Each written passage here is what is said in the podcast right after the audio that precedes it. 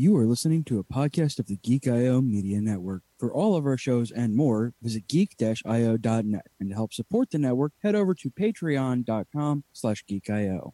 Hello, gentle listener. While Geek.io holds its talent to the highest standards, what follows will likely involve the sort of language usually reserved for sailors on leave. If you're of a delicate disposition, then perhaps you would consider a different podcast. Now for a lesson. Konbanwa, Anime Otaku Show yokoso. Good evening. Welcome to the Anime Otaku Show. You may have heard these words before, but I'll teach you what they really mean. Remember, we will be discussing all episodes up to the ones we talk about tonight. Anata go Sopora o Kinishi Nanara Soyo. If you don't mind spoilers, welcome. Go beyond!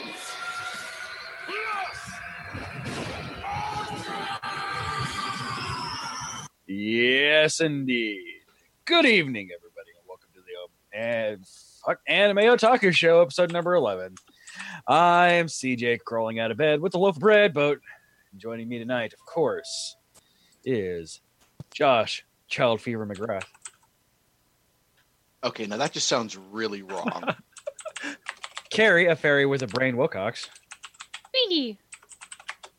Delbert, Grand Crevice Sand. Who's muted?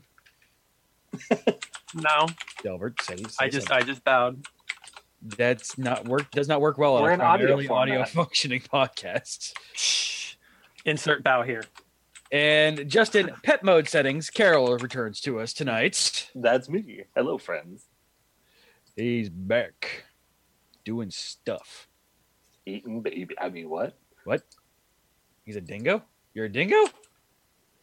I I might be. Sweet. What are we talking about tonight, Justin? Actually, give me one second. My uh, do, my Google Docs just. Josh, what are we talking about tonight? okay, wait, wait, wait. I got it. I got it. I got it. Okay, okay. Tonight's shows are The Ancient Magus Bride, season one's episode one, uh, 22, 23, and 24. As you sow, so shall you reap. Nothing seek, nothing found. Live and let live. Darling in the Franxx, season one, episode 10 and 11. The City of Eternity and Partner Shuffle. And How to Keep a Mummy, season one, episodes 10 and 11. A Surprise from Afar, and I Want to Be With You Forever and Ever. Also, we're going to wrap up uh, Dragon Ball Super discussions on the second half of the show. So, going to be talking about uh, episode 129 through 131 of Dragon And Ball. Riding on Some Shooting Stars. Yes. Doing doing some hype talk. And also, okay uh, we should probably have a small discussion officially on the air instead of just a pre-show of some of the things that we're going to be discussing next season. Indeed. So, by That's next fair. season, I mean next week is when it Question mark? starts. Some things. 'cause I know I know some stuff has a finale next week. Yeah, well, I mean it's fine, but we're going to be starting other stuff next week, so I mean, we might as well just go ahead and talk about that on the air now. I'm gonna research that too. Because I have stuff on my own, and I really need you guys to watch these with me, please. God. I'm uh, okay for the most part. Well, well, we'll get to that. All right, all right. So let us begin with the end of Ancient Magus Bride. Oh boy. So, uh, right. let's let's not skip right to the end because I can talk about 22 and 23. Nope. At the end, the credits roll. the credits roll and everybody's happy. There's no sad. cold. There's no cold ending for Ancient Magus Bride. So there's that. Um. So, a little bit of a side story. Why are we talking about three episodes this week? CJ, you may be asking yourself. Self? Yes, Why are we talking about three episodes tonight, CJ? Because Strange as yourself is named CJ too. How did this happen? Well, we This is have new. We have established that three people at least in this call are somehow related to and or clones of each other from alternate universes. Yes, Probably the case. Yes. Um, so as I said on the last episode when we only discussed one episode of Major Magus Bride, my mother had passed literally the day before episode 22 came out. And Josh immediately texts me saying, "Have you watched this episode of Magus Bride yet?" I go, "No, not yet. I was getting ready to." He says, "Don't." Don't. Like- Um. Okay. right. Just Good don't. call. I'm like, and Delbert's sitting on my couch at the time, and I'm like, uh, Delbert, he just told me not to watch this episode of Magus Bride. And Delbert's like, Don't. probably bad idea. Um, so thank you for that, and I wrote that at the bottom of my notes. You're welcome. Um, thankfully, I've had a couple of weeks to fi- kind of get over it and uh, have a breather. So it kind of just gave me the huge gut punch that it was going to. I wept gross, big, horrible tears for about five minutes, and then I'm like, okay. So I'm very glad that I didn't watch this right after it aired. Yeah. Yep. Good looking out, brother. Yeah, thank you. I really appreciate it. It's almost like I care about you people or something. And um, Got to be the or something. man, it is scary how similar uh Chise's last words to her mother were to mine. So yeah. Whew. um, yeah, man. That episode was fucking beautiful. yeah, it was. Um so Joseph himself, not Cartaphilus, not the spirit within him. Is he a Sleigh Beggy too? Is that what the insinuation no, I don't think so. I think I- he was just somebody who got accidentally like, hey, I'm going to help this person out. Well, he he is either a Sleigh Beggy or some kind of medium because he mentions being able to see the dead. Yeah. Like, so I don't know if they said it in the anime because I couldn't see that episode. Um, uh, he does say that he is a necromancer. He is a grave digger. He is a grave keeper, and he said that his title is necromancer, as Joseph. yeah, th- yeah, they talk about him being the gravekeeper's son in, Yeah. in the anime. Um and just highly insinuated him being a sorcerer slash alchemist in the anime. Um Yeah, they, but like just the same token of Chise not being magical, but being uh, uh, until not knowing how to harness magic until she did. I'm just wondering because of his attachment to the dead already, if he was a Sleigh Beggy or not. Because he made a big deal about him and Chise being exactly the same, just with a different curse. Right. I think It's possible. It's Yeah. not like it's not said that in the in the canon, but like I mean, Chise is a Sleigh Beggy and also a mage because Yeah. of her powers. So it could be that he became a necromancer specifically because of his lifestyle. The spirits he is surrounded with and communicating with on a daily basis happen to be the spirits of dead people. Yeah. I just thought it was very interesting. It's something I, for some reason, attached onto. I don't know why. Um, Well, the, the show does make a very big parallel of, or a, a very big deal of the parallels between them because in Chise he finally finds someone who can it, who can somehow empathize with him. yeah.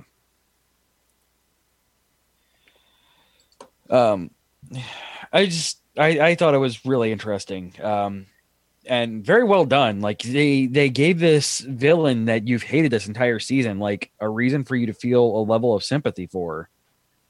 And well done. Like, it, Good it writing kind of to do that.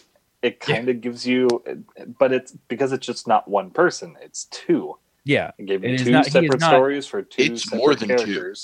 Right. Also true. He is hundreds. He is legion. And she is many. Yeah, the, the little bit of backstory they gave him um, separated the two of them finally because he was always making a big point of being like, "Don't call me Cartaphilus. My name is Joseph." And you're like, "This guy's weird." Yeah, fuck this guy, as we screamed physically on this show plenty of times. But Right. once they gave him like a little bit of backstory, you're like, "Okay, so he's just somebody who You got the real short wrong end of the person. stick. yeah, he just The wanted shortest. friends and found this demon thing. and just like took care of it. And it broke him. years later." Why won't you get better? Yeah, that's that's what you get for being cursed for. You know, man, that Throwing stones at Jesus. stone stones of Jesus. Maybe don't do that. Yeah, don't throw stones at Jesus. Turns out, and and it's and it's I guess it's implied that he was the first to throw stones. yeah, Which is why he's like, Why is it me? And it's like, man, it's because you were first. Yep, because you were not without sin and all that jazz. Which Yeah. when, which makes it work because that is actually the story. That is the theology behind the wandering Jew. So Right. Now, it's like, it makes me think because the manga is not ending. Like, I'm pretty sure that the way that this is going, I think the manga is still going to continue after this, but this is the end of a season. yeah, it's Yeah. So I'm thinking that if they continue to go with biblical themes, I'm wondering if they'll run into the last Roman and stuff like that. would be fun. Yeah, I wonder Be an interesting possibility, anyways. Um, I mean, we do have because obviously there are still a lot of threads that we're not caught up Right. on, and we'll get to that here in a moment. With um, well, really, since we're talking about it anyway, um, first of all, I want to point out, ah, fucking eyes, uh, Yeah. ah, ah, ah. Yeah, if you if you do not like things to do with eyes or Ah, ah, that's a maybe that's a maybe real, uh, look away during parts of these episodes. right. yeah. Jeez. Um, so we uh, we didn't get to the point where we're dealing with her dad and her brother, whatever the fuck that crow thing was that made her dad run away. Well, I mean, her dad just kind of hit that breaking point. Yeah, which is. I mean, we, we, we saw him literally punching spirits to keep Yeah. his right safe. And he was working a regular job. now was was the mother. I'm thinking had to do something with had had been part of a coven before. Did you guys talk about that before this? No, That was not shown in the anime. Okay, because that would Chise- explain the attachment of the witches to Chise, though. right that shows They just kind of like, are you- randomly showed up. Yeah, the I think her being a part of that, I think her mother was actually a witch at one point.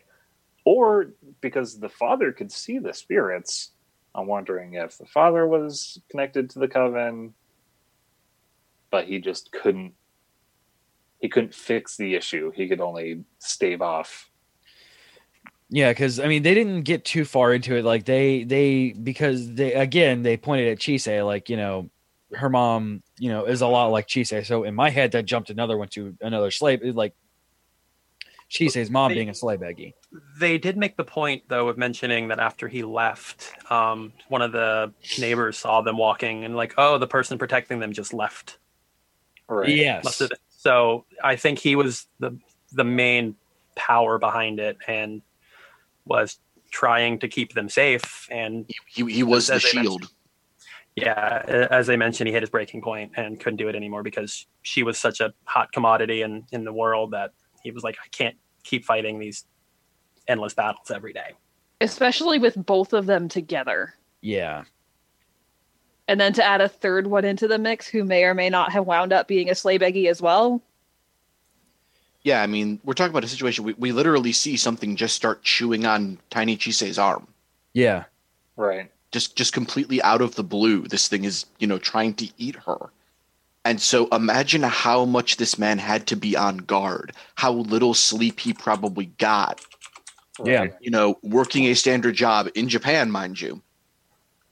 So he was probably putting in 50, 60, 70 hours a week. yeah, especially as a single breadwinner for a family with a wife with a frail body. So she probably needed medications, treatments, things like that. And to have to ward off everything that goes bump in the night and wants to snack on your wife and kid at the same time. yeah. It's it's possible that he was the mage and like had wards all around his house that none of his family really knew about.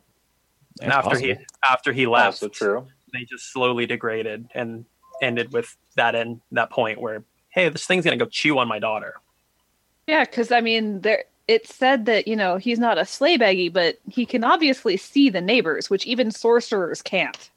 Right. Yeah. Which, by the way, that's what I love about Alice later. Um, I do like how they gave her mom a like proper like they they detailed that story and didn't just keep her being a villain like a villain like a villain like figure. And I know Chise's our point of view character, and from her point of view, her mom was just a villain. Well, that's the thing is they very accurately portray what trauma can do to someone, especially so young. Yeah. Her happy memories of her family got suppressed by her mom trying to kill her. Yeah. Yeah, and they got down also the imperfect memory of a child. Yep. She doesn't remember, you know, Chise's mom apologizing to her and basically saying, I'm leaving you so this doesn't happen again. She just remembers, I shouldn't have had you jump. Yeah. Yeah, they, they they did a they did a really good job at, you know, portraying the fragility of a memory and like especially in a kid and well done like I also really love the parallels of the flower plane, that sort of in between realm where, you know, from from the cat episode very at the very beginning of the season where Chise sends the two off to be reincarnated and then when she goes back there to send her mother off, it's the poppies. Hmm. That were her favorite flower. Because if you remember that from the first time Chise uses magic, the poppies were a very powerful memory for Chise associated with her mother. hmm, Right. And so when they go to basically what is essentially Chise's mom's far plane, it's covered in poppies instead of the blue flowers that we saw before. yeah Right. it's almost like these guys did a good job or something. yeah Right. Um and you know it, it this episode is just it, the it's really hard for me to talk about. Like i said the the last words she spoke to her mother were strikingly similar to words that i said to my own. And it it was cathartic and it was hard to bear at the same time like it was it was reassuring seeing this on this fictional medium but also it was obviously hard to stare in a mirror Mm-hmm. especially when your mirror is a pretty 15 year old redheaded girl Hey, she's 16 now. A year has passed. yeah true Right. um anything else on this episode because obviously we got a lot to talk about in this for these last three episodes All of the No, feels, some more yeah. feels, and an extra dose of feels. fucking nevin And- just showing up I'm like god damn it i am gonna cry on this episode Yeah. Yeah. the Exactly. return of the return of Nevin the Fuels Dragon. yep Yeah. whenever nevin shows up i'm going to cry It's like his job. It is. It's on his Well- business card. He, he- he's basically a spirit guide now. Nevin Yeah. feels dragon, comma tree. I mean, he basically he and he told Chise that he their souls are bound together and that he's going to show up when she needs him. Yeah. they weren't kidding. Um. All right, episode twenty-three. Uh, we open up with Pharaoh Elias. Holy fuck. Yeah, that's a thing. that is. Hey, quarrelsome rhinos here. er, Uh, sorry, uh, quarrelsome um, Quasit is here. No, that's not a real animal. Quokka, quarrelsome Quokka's here. We can start the show. Oh good. Oh, hey. Um, I forgot to say this about the previous episode because it slipped my mind until now. Uh, the previous ep- twenty-two is that when they went down into the uh, they went into the library, and uh, Elias showed him like the magic. Like you, like there was a That- there was a was that, the happened in a episode before montage before. Yeah. Okay, so the whole library montage- sequence was completely truncated. Yes, because that was that was actual story in the manga, and they just montage that for some reason. I, that was just a point that I wanted to say that they had to rush these last two episodes. Apparently, I the whole season's been doing that. Like, Yeah. apparently, even though the anime is a faithful adaptation, there's a lot of lore and stuff that got cut out. Yeah, got montaged. I'm uh glad I'm buying the manga as it coming out now. So, but continue. Episode 23. Sorry, I, that was a complete aside. um, we get into how different humans and Fae actually think and act in this episode too. Yeah, holy crap. Yeah. Uh, because I mean, right away, like Titania's like, "Yep." So you're going to treat this girl like we love, which is essentially capture her and never let her go outside. yeah. Also- how that works. I love the form that the Titania branches take. The Yes. youthful, sprightly. I get why Titania proper doesn't look like that because she has to be all queenly and regal, but I really love sprightly Titania branches. Yeah, it's pretty. It's pretty grand. But yeah, just the idea of, you know, hold on to this thing so tight that it cannot breathe. Well, it, It's it- also- because in in their world they live for so long, so it's like especially with humans, and as um, uh, King says about Titania, you know, her humans died when she lo- when she looked away. Mm hmm It's also kind of telling too that she showed up as a branch instead of coming herself. Yeah, Right. It, it shows that they're that the Fae on some level are afraid of Elias's power. Well, I'm wondering, and this is just me kind of spouting off. She called him her son, I believe, and I'm wondering if that is actual. Possibly. Like he is a son of Titania and one of her human suitors.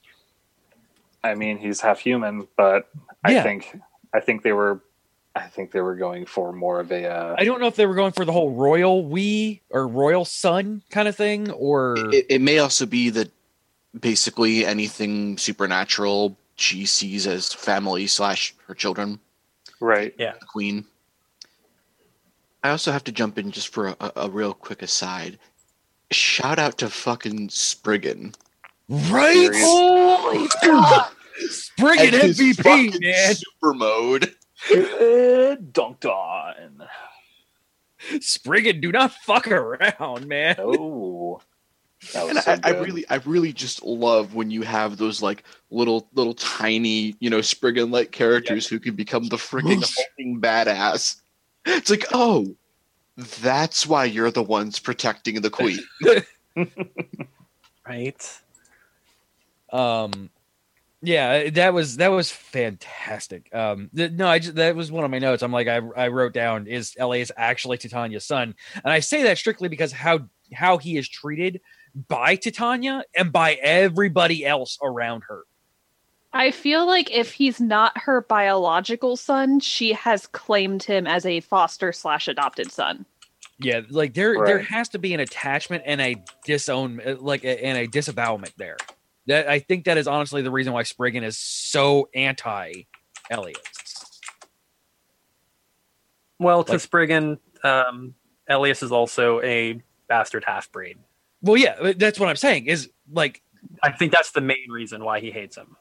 But there, I'm sure there are others. Like Elias is just that one in particular, and I wonder why he is so like why Spriggan will just actively attack this man.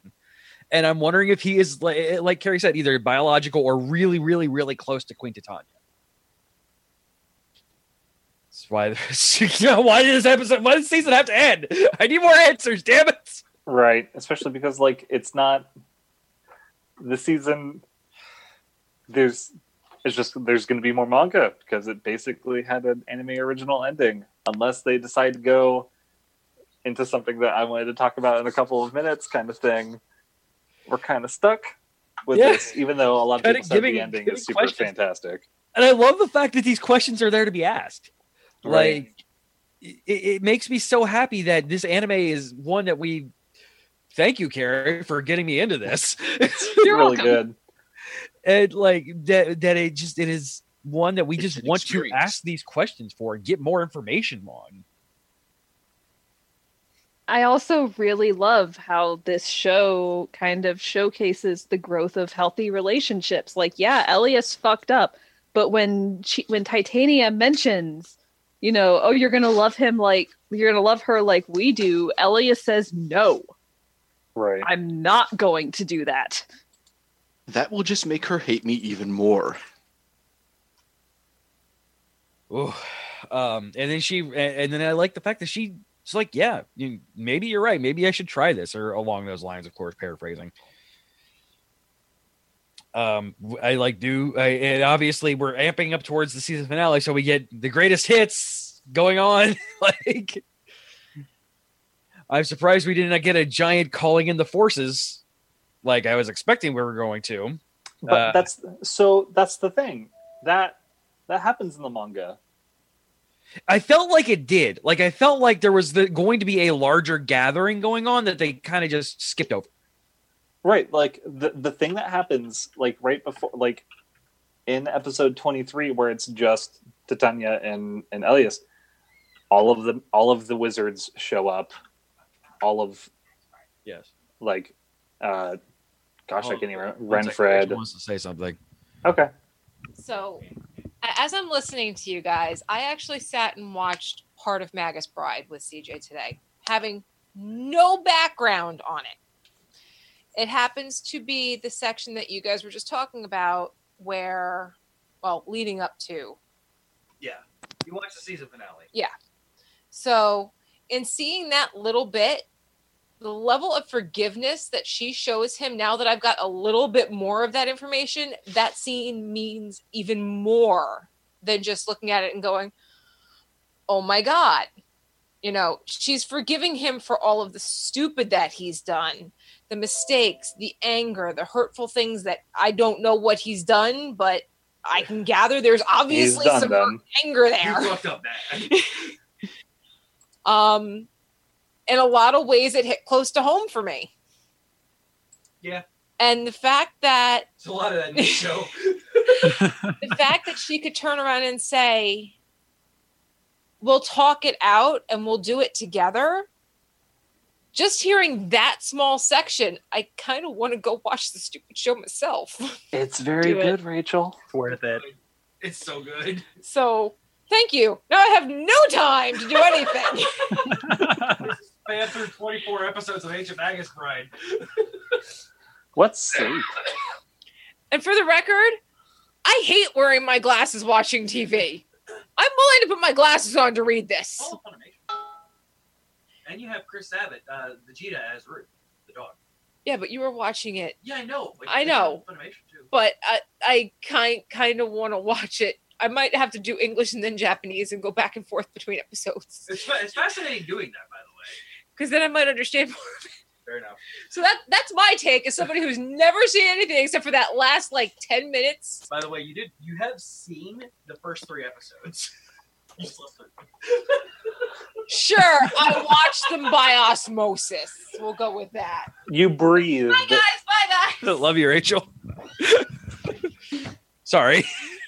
no problem Jumping Uh, on from what, where, what she covered on, um, she was able to forgive Elias there because she had already faced the big demon in her life, which Yeah. was her mom. So Yeah. being able to immediately fight that demon, jumping into the current one, Turns out the big bad in this was her own demons. Like, and that's insane, you Well- guys. That's and that's a running theme for the show because the same thing is true for Cartaphilus. The same thing is true for Elias. Yeah. They are all sides of that. They all have that same aspect that their their own demons are their own worst enemy. Sound familiar? Yeah. Fuck the show. Why do and I by like- that we mean please, please make more. Oh yeah, no, they're Fuck it long, fuck it hard, and fuck it passionately. right. Um, I do want to point out that um, man, Ox got a lot more feminine since Junie Tyson. Good for him for coming out as trans. Sorry, I wrote that note down because I watched this show in kind of a cold based fever dream. So I'm trying to remember who you're talking about. when the witch turns into the ox to transport Right. Oh, okay. uh, Okay. Joseph, okay. Yeah. That was awesome, by the way. I she- wrote down Ox got a lot more feminine, says Judy Tyson. Good job on coming out finally. I, I just love how she shows up because of reasons. Um, Yeah, pretty much. like that, I, I, there was that conversation of, um, you got involved. You got involved. You need to fucking fix this. And so she shows up and she says, like, quick, I need to go that way. Okay. That away. All right, now I'm a bull because reasons. Charge. Because I can. the witch of reasons. um, I mean, like we got a huge kind of awesome battle scene in this one, which was cool. Watching Elias ga- like like battle demons and stuff like that. That was cool. Right. And Renfred showed up and Alice. Yeah, like I said, I love Alice's look. Like, holy shit, I can see it. But I can see a thing. There's stuff. What is stuff? How does stuff work? She has magic. How does she things work? magic. Because the little, the little, fic, the little pixie dude ate her magic. and- Will o wisp. Willow Wisp. Yeah, that guy. True. So Alice has real magic, not just sorcerer based magic. Yeah. So good for her. I love how she's confused as fuck when he does it too. Like he's like, "Can I have some of your magic?" And she's like, "What?" Who the fuck are you? Um, Could you not? Yeah, I I think I need that. official. What one of the worst ideas on the planet? Having the same person piss off both Elias and Ariel. right? Oh my Right. god, Ariel. So Yeah. much sass in such a little package. That's how you Joseph was fucked. Like I was expecting real bad stuff for Joseph, and like, oh, Oh my god. it was so good. So are we are we going into the last one then with that? Yep. All right, Justin, you ready Y'all for have- this? Y'all have fun. Did it? Are you leaving? The- It is that time. Are you leaving early? Uh, I, okay, so I just have a couple of things to say. I loved the episodes of Darling in the Franxx. Yes. Both of them were incredible. Yes. I I loved both of them. It gave me way better feelings about both of those characters. Yep. 100%. I want to talk about that a lot next week. Uh, four four things because I can give four things for this. There are four things coming out next season that I at least want to talk about once. There is Okay. the Legend of Galactic Heroes remake. There is the sequel to Major, which is one of my favorite sports anime of all time. There is Piano no Mori, which is coming out, I mentioned that one. and and is um is Hard to Find Love as an Otaku are my four shows that I really would love to talk about. So uh, the, la- the last one is it's about a bunch of office workers who are video game otaku and anime otaku who try to start relationships with each other. That one might be fun. It's it's fluffy and completely relatable to every single one of us. That might be our comfy show this season. Yay. yeah, That was the I one we would were hung up on. that. Okay, cool. So put that in the Slack. I will. I will Okay. absolutely do that. All All right. right, Raul, you ready for you ready for fun things? Because Justin is a Justin. wuss and can't stay on for an extra half hour. No. Yes, more for the colleague. All right, Love Raul. Have a good night. ready for Night. Bye, Justin. Tag in. Ready for what now? Loser. Next stream. So, Ariel and Elias do the fusion dance right. And turn into a gig. So now, remember what I was talking about where Pila Muralis means wall spear? Yep.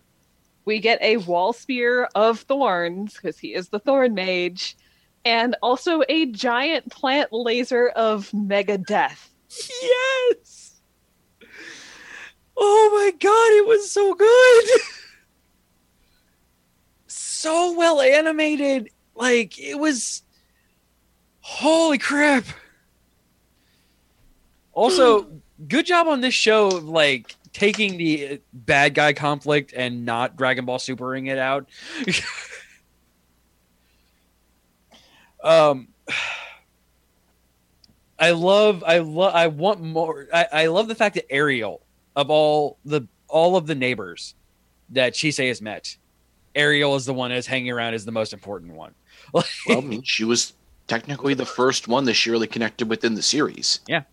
Ariel was the one who tried to drag her off to the land of the Fae in the first place. Yeah. We even get that, you know, none of this would have happened if you had just come with me. I just I honestly think like it would have been like I like the connection level. I would have thought if it was any of the neighbors, it would have been the vampire girl. Like I love that it was Ariel, but like if if you're talking just straight straight connection, Indeed. Though, um, like honestly, especially the past couple episodes, like they showed a lot of character growth out of Ariel. yeah, oh yeah. That's why I'm like I'm cool. I, I love it. Like she's fantastic. Thank you for making it her. But like if you if you just came to me like if if any of her friends would be like any of the neighbors would be considered friends for her, it would have been the vampire. Cause they got through they went through some shit together. Yeah. Yeah. also, I- Ruth can breathe fire. Yeah. yeah, who knew? Ruth is dragon dog. And Ruth um, is just the best. I wonder if maybe he got that ability because the dragon isn't Chise. Oh no! Oh, that's probably the oh. case. I He never did that Oh. before. no, he didn't. Like that ability would have been very useful later, like earlier. Like, huh? Yeah, so either he leveled up, was just that pissed off, or yes. the fusion The answer No. is yes. Yeah. Yes. Exactly. Sorry, I, Um, I, I had to fix the the uh, the Twitch stream. I know. Um, and then of course we get the ultimate Chise solution to any problem, which is trap the villain in a hug that he literally cannot escape until he breaks down onto her shoulder and she can sing him to sleep with her Oh. magical Hug it lullaby. Hug it out. Hug it out. Hug it out. Oh my god! It was Talk just about- like it's okay. It's like Chise Goodwill is Hunting, isn't it? It's it's Goodwill Hunting. It's okay. It's Well, okay. It's the ultimate victory because they don't, you know, they don't kill him in the end. Like a lot of typical shonen anime would be, you know, oh, you killed the unkillable and now he's gone. No, she empathizes with him and lets him finally sleep. oh, Yeah, because he gets real angry when she tries to put him to sleep and saying, This doesn't work on me. None of this works on me. And like, Joseph just wants to die. Like, he just wants to end and he can't. oh. So, like, um, can we just say that Ashen Eye just got like wrecked? fuck Ashen Eye. Like, I mean, he's obviously okay. Well, yeah, he's Yeah. he's okay, but I mean, they just like Yeah, he got owned. oh, yeah. Also, can we talk about Chise's reaction when he mentions that he was basically explains that he was the one who took Stella to Joseph? Oh, yes. I thought she was going to tear him limb from limb. It, yeah, like, you, you obviously, like, Chise is not one to be fucked around with. And I'm just surprised, like, she was just like, Yeah, let, Ru- let Ruth and Elias, well, Elias Ariel combo just have their way with Ashen Eye. Like, I'm gonna take care of this problem. You guys deal with that because I'm gonna fuck him up if I touch him. what I love is that Chise's like, okay, you guys are helping me, but you still have explaining to Yeah. to Yeah, uh, do. and You're helping, but you're not off the hook. and that and that again is part of this show's beautiful approach to realistic relationships where someone can say i forgive you but number one i still have some processing to do and number two we still need to talk this out Yeah. i love you but we're still dealing with it Yep. And again, hit a little close to home, as Rachel put. but it's good to see that because in works of fiction you so often see that everything is either immediately okay and no- nobody ever talks about it again and everything is rug swept or everything is wrong and everything breaks and it's over goodbye Yeah, especially in get- anime. Like you never get to see the realistic, healthy approach of let's work on it. Yeah. It yeah. It I never thought a show could get so close to home I mean, Yeah. because it's its- real feelings. I mean, it is a it's yeah, a fictitious I mean, we story. said that about you know MMO Junkie, but you know that was that was kind of like taking what rea- real life is and jacking it up to eleven. Like this is actual emotion in this. I think that I think what it is is at its heart and soul. Yes, this show is about you know magic and all these crazy worlds and happenings, but at its very core, this show is about what it means to be human. Yeah. Absolutely. Um, and, and uh, in all aspects, like in, including, you know, what forgiving the unforgivable, like like she did with Joseph.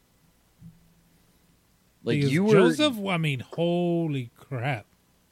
The shit that he's done over the two thousand years he's been alive. Yeah. And she basically gave the the the ultimate it's all right. you can rest now. And not like "Er, ar, rest for the forever married blah blah blah blah blah. It's okay. No. Here's a comfy bed and some blankets. I'll bring you water. Yeah. It's okay. I'll sing you back to sleep. Like like Yeah. Raul said, like it's goodwill hunting. It's okay. Like Also, how powerful is Chise's magic that Elias is like, yeah, we won't hear from him for a couple of decades. yeah, right. I mean, she overcame that the living curse that Cartaphilus bestowed upon Joseph with just song magic. Like, how fucking strong is this song magic? Like, I mean, it was strong enough to black out the entire background. I mean, and we even saw just a few sparklies was enough to knock Elias out so cold she needed a potion to wake him up. yeah, like Well, is was it the Lindel potion? strong with his song magic? Wait, wait, wait. Was it the potion or the ministering of the potion that woke woke him up? Yes. Yes. because she literally just shoved it down his throat. like it, it, like i said i want to know like was this just her like raw power or was she giving grant was she granted energy from around her if so what was granting her energy and is santa this strong I mean, he is Santa. Well, I mean, he's bound to the land of dragons, right? Or is it just that he except can't- for one day a year One night, sir. One night. One- No, one night It's that for one day a year, the whole world is the land of dragons. Yeah, his sleigh actually isn't pulled by reindeer; it's pulled by dragons. just just um just with a uh Rudolph the Red-Nosed Dragon. the uh, distortion guys from uh freaking toru Oh, it's all the dragons, but they all have the reindeer uh, antlers Um, on them. oh my god I do So- also love that it shows Ash again, I. I like the fact that there wasn't a giant battle, but I'm also very surprised that there was not a gigantic battle to end this. Well, I mean, the first 10 minutes of episode 24 is the You're real conclusion. quiet, What's that?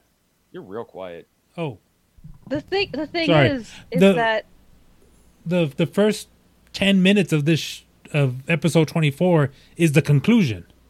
But like, even the conclusion was kind of abrupt. Like, Yeah. we had the same issue, like with people having this big bad thing and then just stopping.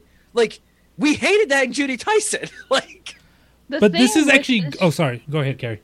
I was gonna say the thing with this show is that most of the battles are not external. yeah. Like, I want, I would love to have seen like, just for a second, like the internal struggle that Joseph. Sla- well, yeah, at that point it was purely Joseph because Cartaphilus had already jumped over to Chise. Like, the the internal battle between Joseph and Chise while she's trying to put him to sleep. That I would have been. I think that that was the thing is it wasn't a fight. He didn't want to stay awake. He wanted to sleep. He just didn't think anybody could put him down. And Chise, she has been stabbed through the chest twice. She This got was better. stomach. Stomach. Well, I mean, But- at this at this point, she already had the immortality curse, so Yeah, yeah. Cartaphilus was already inside of her. So, like between the death curse of the dragon and the immortal curse of the uh, in the immortality curse of Cartaphilus, she has a normal average human lifespan now. I like how her hand went back to. It's still got a dragon curse on it, but it's still it's functional now. basically the the the the Cartaphilus esque the proto Cartaphilus that's in Chise that talks to her yeah. Um basically says we're balancing out each other right now. Eventually you'll die. But it's not said whether she'll have a normal human lifespan whether she'll have a normal mage lifespan. I would like to think that it kind of depends on her willpower. As long as she is willing and okay to keep living on she can empower the cartaphilus to fight off the dragon's curse and then when she's ready to go she can let go and have the dragon take over Which we got a whole view of, you know, Archmage Chise earlier in the season. So What I'm curious about is if the immortality curse and the dragon curse are staving each other off, is she going to be living past the Sleigh Beggy curse? Is that part of it? Well, the slave Because- was mostly because they those they just burn out because they just They're get super weak. raw in and expel magic so quickly and so violently that they eventually just poof. But they but they've mentioned a few times that there are ways to stop that. But at the same time, like, is that going to work forever, or is you know is That she actually might- still going to burn herself out, regardless of what they do, i think or right if now the cartaphilus is immortality staving it off yeah i think cartaphilus is staving it off right now and then And the dragon is a huge like fountain of magic essentially. So that's, that's the- I'm guessing that can be used as a vessel as well. Uh, can we talk about I the d- second? Uh, let's go to the second part of this episode. Re- really quick, I Oh. do want to point out I love how Ashen Eye comes back and tries to sh- start shit again, and Cartaphilus basically hits the snooze, or not Cartaphilus, Joseph basically hits the snooze button on him. Yep. Fuck you! I'm going back to sleep. Not So- now, I'm just super Mom. I'm tired. So he's been awake for the past two thousand years. Yeah, he has been awake non-stop. And that was the thing with Cartaphilus, like the actual like Ash and Cartaphilus that he found. Like it was it was assumed that they'd been alive for as long as they were alive. Like or awake as long as they've been mm-hmm. alive. No rest for the wicked. I Yeah. ju- right. I just want to know what Ashen Eye's main goal is, aside from causing chaos. I, I, I, I, I think that's just it. Is he, he is an agent of change. He he mentioned as much in one of the earlier episodes is that the only thing that interests him is seeing how things get stirred up. Yeah, the the, the episode where he kidnaps uh, Stella's brother. Hmm. yeah, he's the Orochimaru. A stopped windmill isn't worth watching. Yeah. Which He- is he is- great, but you can't have that. And I'm glad that that wasn't your primary antagonist because that doesn't work. Like your but- your discord cause like chaos isn't necessarily evil. No, it's not. So It's just- but I do like that we have basically a personification of entropy in a Yeah. show about the forces of nature because entropy is necessary part of the universe and that the things that this entropy entity try saying that three times fast can are is doing are creating an antagonistic influence on the narrative Yep. I- I- you can't like it- you couldn't have Orochimaru be the main antagonist of Naruto because it just wouldn't work because eventually that chaos is just going to get too chaotic and it's not going to be good. Like that's not a compelling narrative. And this show is definitely about a compelling narrative. Yeah, it is. So, yeah, that was like 10 minutes of the show by the way. what we just discussed was 10 minutes of this episode. Yeah, talk about efficient storytelling because they do so much, not just with things that are being said and done on screen, but the way stuff is animated with colors, with imagery, with emotion, with the raw voice acting. Yeah. Music. Oh my god, the music! I, I really want to actually kind of go back because because the dub, other than me being very confused at alchemist and sorcerer, the dub does so well for this show. I am genuinely excited for next week when this hits the dub.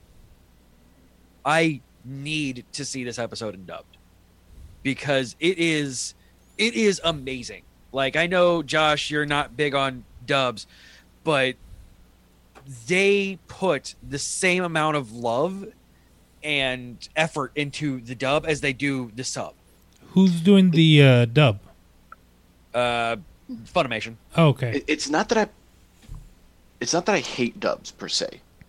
Like th- it's the dub has to be done right is the, is the, is the issue because a lot of the times you'll get dub situations like j- just just off the cuff example the uh what the, the donuts in Pokemon Yeah. I think that was just a four kids dumbness though. Like you do have to right, work- but that, that, that- that's what I'm saying is a, a lot of dubs get handled very poorly. They do everything they can to remove some not of as the- much anymore. Not, not as much anymore, but Like the, and, the and that's longest the- time that was the case. It was they, Yeah. would, they would try and erase as much of the Japan from the show as possible. and we had that discussion in Discord, geek-io.net slash Discord, uh, when we brought that up, is the fact that you and I grew up on bad four kids dubs. Like Oh. the ocean dub of Dragon Ball Z is infamous because of its badness. Like, but Super on a dub is handled with pride and respect. Like, it's done well. And this show and, and Ancient Magus Bride does so well. And Chris Sabat as Ruth is just mind blowing, by the way. it's so good watching him play Ruth. Watching this guy who is always amped, always, always Vegeta, and always All Might be this toned down character. And it's actually Chris Sabat's voice and not him being Vegeta or being All Might. And it's really amazing and fascinating to listen to. Uh, so sorry, I didn't mean for that to jump into a uh, dub versus sub thing, but Ancient Magus Bride is definitely worth a worth a pay attention to in the dub world. So, yeah, uh, last half of the episode, you guys. Uh, Oh my god, you guys. Uh, Oh, jeez. All right, first of all, happy birthday, Chise! She got a birthday party. She got a birthday party, and it was the sweetest birthday party that this 11 year old girl could give somebody.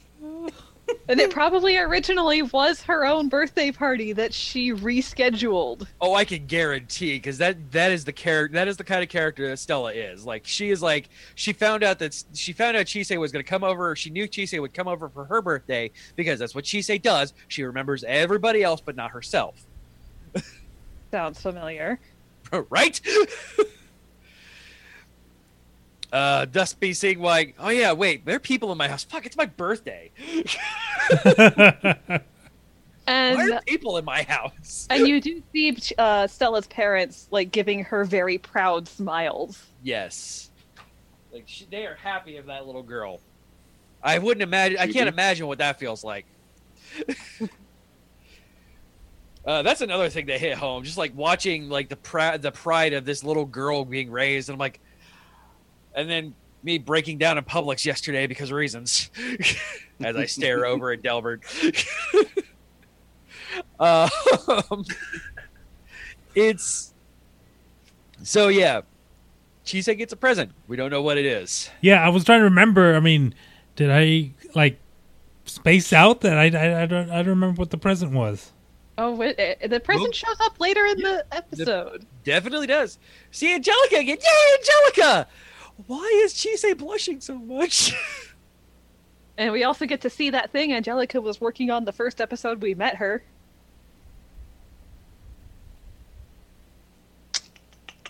When we talk about the scene, I'll tell you. okay. Okay. Wait, was it the the thing? It was the thing. Okay. You see her working on it, like as as Chise and Elias are leaving, she starts pulling out the materials for it. Ah, broke my fidget spinner. um Yeah, and we so we get that. I'm surprised we didn't get a Lindel. Like I am honestly surprised we did not get Right? Lindel showing up. We got the both dragons. Both dragons are back with Lindel. Yeah, they're okay. Yeah, Thank I mean, fuck. the one, the one isn't. You know, is probably a little worse for wear. But they're alive and they're safe again. yeah, they're back with Santa. And they are never fucking leaving the land of dragons again. Nope. Yeah, the, the, the wanderlust that they had before is never coming back. Sated completely. And I'm sure the other baby dragons as well. Like, yep, nope, fuck that. We're here. We're happy here. We will live here. We will die here. We will become trees here. We have it good here. Mm. The dragon's first Amish adventure. dragons only Amish adventure. Freaking Rumspringa went way wrong for those dragons. I, I, I'm just, I'm honestly surprised we didn't at least get a, especially at the end of the episode, a, uh, a Lindel, at least a Lindel in a viewing mirror. Lindel in a bottle. Yeah. I, No, I no, bet we, we we didn't get Lindel in in a uh, red suit. we're gonna we're gonna get something from him in the visual event that happens in like a week or two. Oh yeah. that's Oh, um, when uh, Chise leaves the uh, house, don't do anything dangerous. if if I'm in trouble, run away. Yeah, like, she's like, yes, fine, I understand. He sits down with Simon. That was that, was- that was what we talked about. also, Suki. Oh, oh. She's happy that they're back together. She's so happy. Oh, Her her family is back home where they belong. yes. Oh, Well, I mean, The thanks to part. Silky, we know what happens to house spirits like her Yeah. if the family breaks apart, or you know, does the natural thing and eventually dies and dissolves. I loved when they were when after she woke up. She was they were talking. He was ta- she was talking to Elias on the bed, and he's just like, "I'm sorry." Yep. Yep. Yeah, I know. Sorry. Uh-huh. Them fighting like a married couple is the best thing. Yes. But you did it wrong too. I know, but you know, we said we would work on this, but you did it wrong too. Yeah, I just he she wakes up and he immediately goes into Chibi Elias mode, which is Yeah. Like, okay, best this is, okay. I'm glad we're going into that part. Thank you. Like, you can always tell like when shit's about to get real, but also when shit's about like when it's real, like levity based, and they, they use the they use the exaggerated chibi stuff very well in this. yeah, they they down don't quickly. overuse it. it Yeah. it's great. And then we pan Shil- Silky gives Elias his formal garments and shoos him out the house. uh that was that's when you know something's up. Yeah, when when the formal garments come out and Silky's just like, you, you need to go. Go this way. Oh man, that the animation on her wedding dress was just awe-inspiring. We finally get the ancient Magus bride. Yeah. And the veil too. Yes. Yes. How she comes down, the veil comes down over it. Well, that was uh, that was some neighbors. Yeah, You, you, that you was yeah, hear that was giggling neighbors. on the wind. Ariel That was her- Ariel and her friends. you heard that with the giggling afterwards. And Elias's reaction. Is this what beautiful is? I Oh. about just I about lost my shit when he said that. Like, oh man. he said he plays. He makes everybody play cards because humanity on my birthday. Yes. I don't remember what my actual birthday is.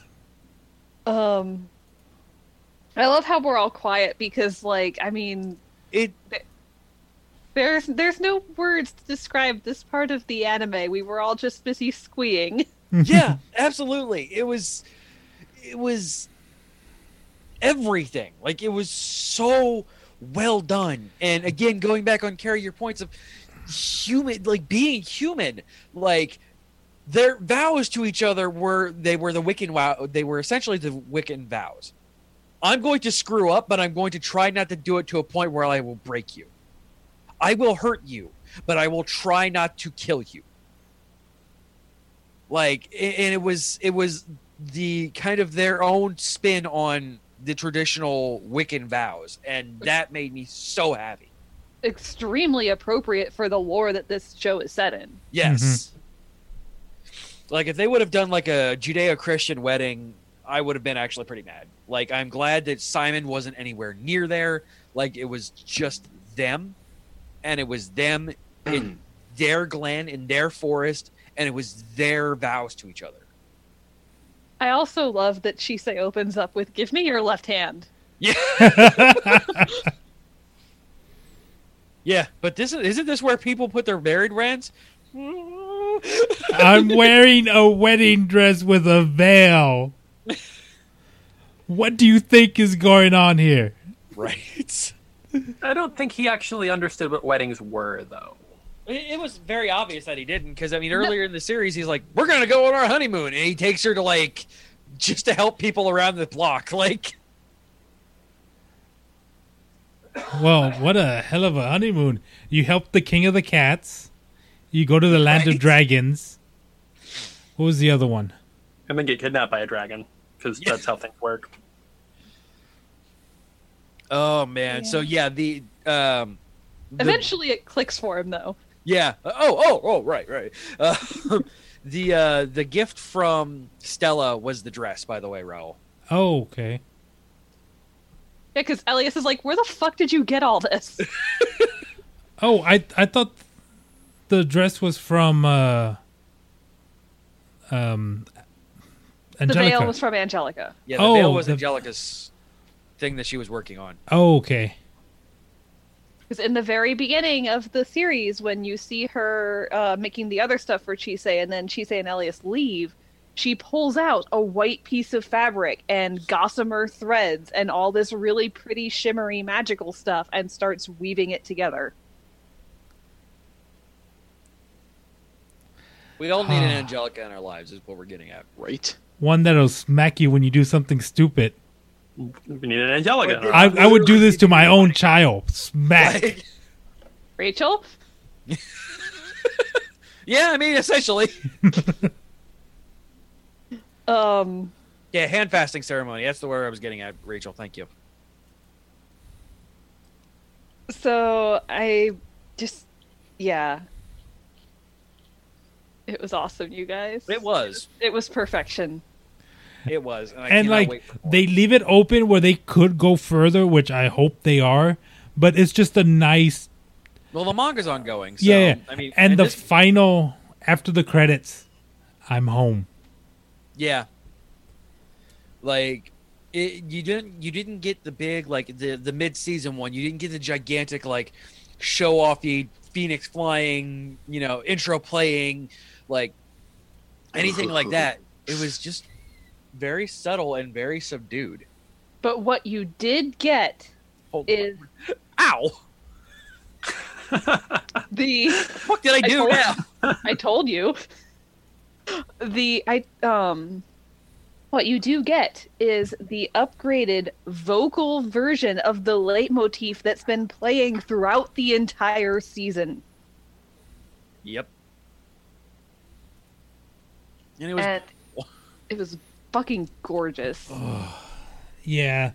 The thing is, is that it's we can't. I mean, we have the problem with Ranch and Review where we can't talk bad about good stuff. But at least with with Ancient Magus Bride, there's so much material there and so Yeah. much lore and imagery that we still have stuff to dissect. Yeah, yeah. It- it's gonna be. So should we move on into since we've now spent almost an hour on um, this, which I knew we were going to. That was Um, never an issue. One more random comment. I'm with Oberon now. I want to see what their kids are going to be like. That's all I wanted to say there. Right? Oberon is such a free spirit, isn't he? That's kind of his thing.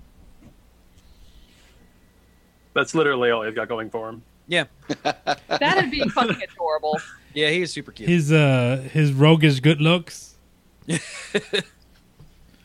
Basically, So, uh, so speaking of like going from huge adult relationships, let's take a And step- lots to dissect. and lots of dissect. Let's step back into our teenage years, shall we? We were all super awkward, and we all had Giant fucking robots? giant robots with butt controllers.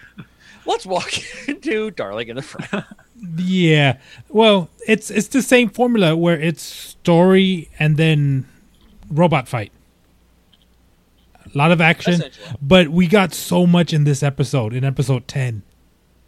Uh the City Oh, of. Eternity. Yeah, so uh Zero Two is real pissed off about something, you guys. Yeah, we don't know what, but she's real pissed off about something. And she we doesn't like the city, obviously. Yeah, and we actually get to see someone from the city. I totally thought that the spoiler was gonna be that there's nobody in the city. Yeah, yeah. I thought so too. They're protecting it for nothing? Oof, that'd be a dick move. They or they're they're to- pr- they're Ju- protecting it for something other than people living there, basically. Um, um, no, we just turned out we get Zorome's mom. I think Uh, it's his mom. um, it's very insinu. It's like heavy-handedly insinuated that it's his mom. I don't think it's. I have a theory that what if they're clones Possible. and They that do this have- Because they have the yeah, same if, eyes. if I if I remember the uh, that little bit when they showed her partner, they didn't show his face; they just showed his mouth.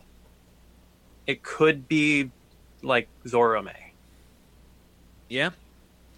and going with the clone theory, they she recognizes him because she knew her partner as a as this world's version of a child. Well, that's that's that's the thing is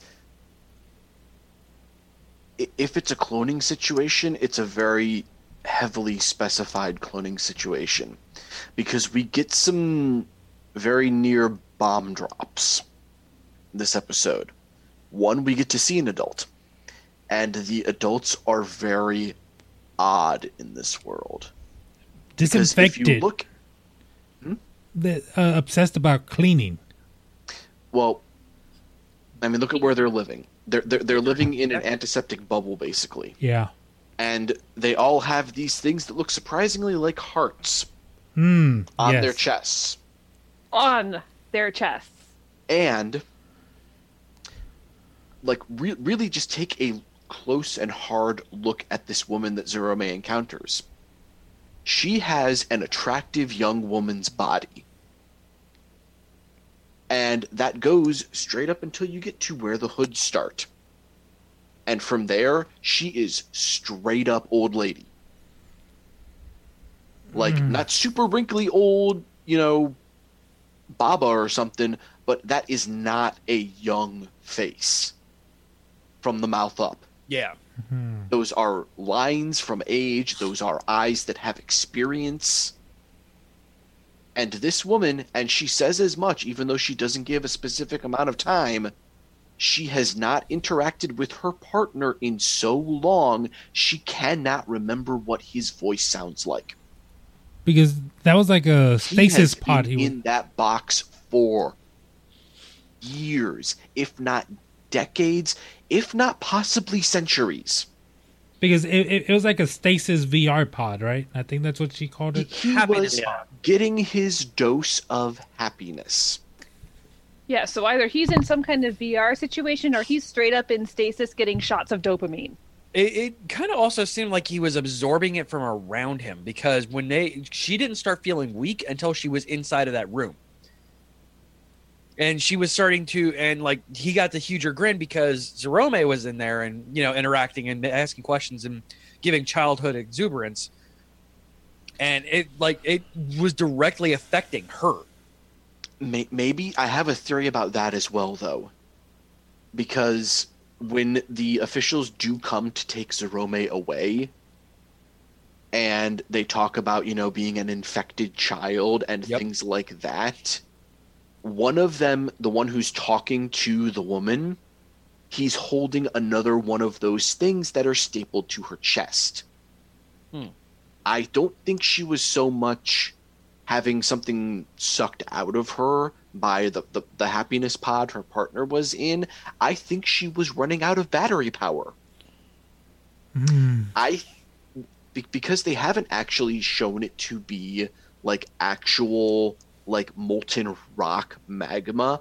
I think this magma energy that everything is running on is basically fueling the adults. And that is why they have kids piloting giant robots to protect it from the Klaxosaurs. I do not believe, especially now after this particular episode, and especially after the episode that comes after it and the info bombs we get in that one. I don't think the children and the adults are the same species anymore. Oh, I can almost guarantee that they're not. Yeah, there's there's no way. Because, and I went off on a bit of a tangent, but the thing that she very nearly says right before the authorities show up to take Zorome away, he stumbles asking if they can be family and switches to asking if they can be friends. When he becomes an adult and moves into the city, she almost says, You aren't going to. Yeah. Mm-hmm. these these kids piloting these giant robots have some kind of hard cap installed in their genetics. they do not get to age past a certain point, and either they will get stuck there or they will die. And I'm wondering if that's what Zero Two's pissed off about because she has honest feelings towards Hiro. And she may know this because, as we see at the end of this episode, she's becoming more Klaxosaur. Yep, fangs. Yep, she got fangs now. That that that has that, that obviously has something to do with the the tests Sanana was talking about earlier in the episode. Yep. Yeah, that she skipped. She said she feels weird after them. It's probably some kind of stabilizing treatment. Yeah. Which might be why she's going off her rocker a little bit the next episode. Oh boy. Next episode, they don't show what they're doing. They just think that they're pulling out thermal energy. But they called it what? S planning? S planning. Uh, But Zero Two hates it. Yeah. Like I, I've purposely like other like I wanted to get onto the the Darling of the Franxx Reddit. By the way, is a fascinating place. like, and it's not bad fascinating. It's actually really like there because it seems to be the sole bastion of people loving this this stuff. By the way, we're kind of we're kind of posted up on that Reddit every so often. Nice. That's awesome. and I didn't do it. I was just looking around. I'm like, wait a second, my show's on this. What the fuck? I want to see that. Um, I try and find it. After the show. After the show. Yeah, I'm not gonna do it right now. Um, but it is Reddit, so it is kind of a hard to find anything that you're not actively following. Um, because Reddit apparently doesn't know how to fucking do search engines, but whatever. it um, we we fucking trigger, man. Like this this episode felt like one of the more trigger esque episodes of the entire thing like because we got we we're starting to get the maturity of the writing team after writing a thing like Kiznaiver, which is just a fucking mindfuck. In the best way possible. Yes. Oh, so like we're we're getting that level. We're not even really getting the Kill la Kill level of like trigger. It's obvious that this writing team and this staff has it has grown up. You know, I'm not saying Kill la Kill was bad in any way, shape, or form. Like I No, it's their, Love- they're they're different styles. Yeah, and I love the absurdity of it. But like this this feels like a proper like spiritual sequel to what Kiznaiver was. Absolutely.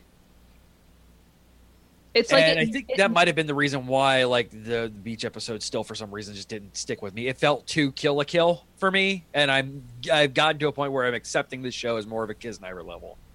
Yeah, th- I mean, it's basically like Gurren Lagann and Kill la Kill with the maturity of Kiznaiver. Yes, absolutely. And by the way, if our panel gets approved, we might be able to talk about that more. Uh,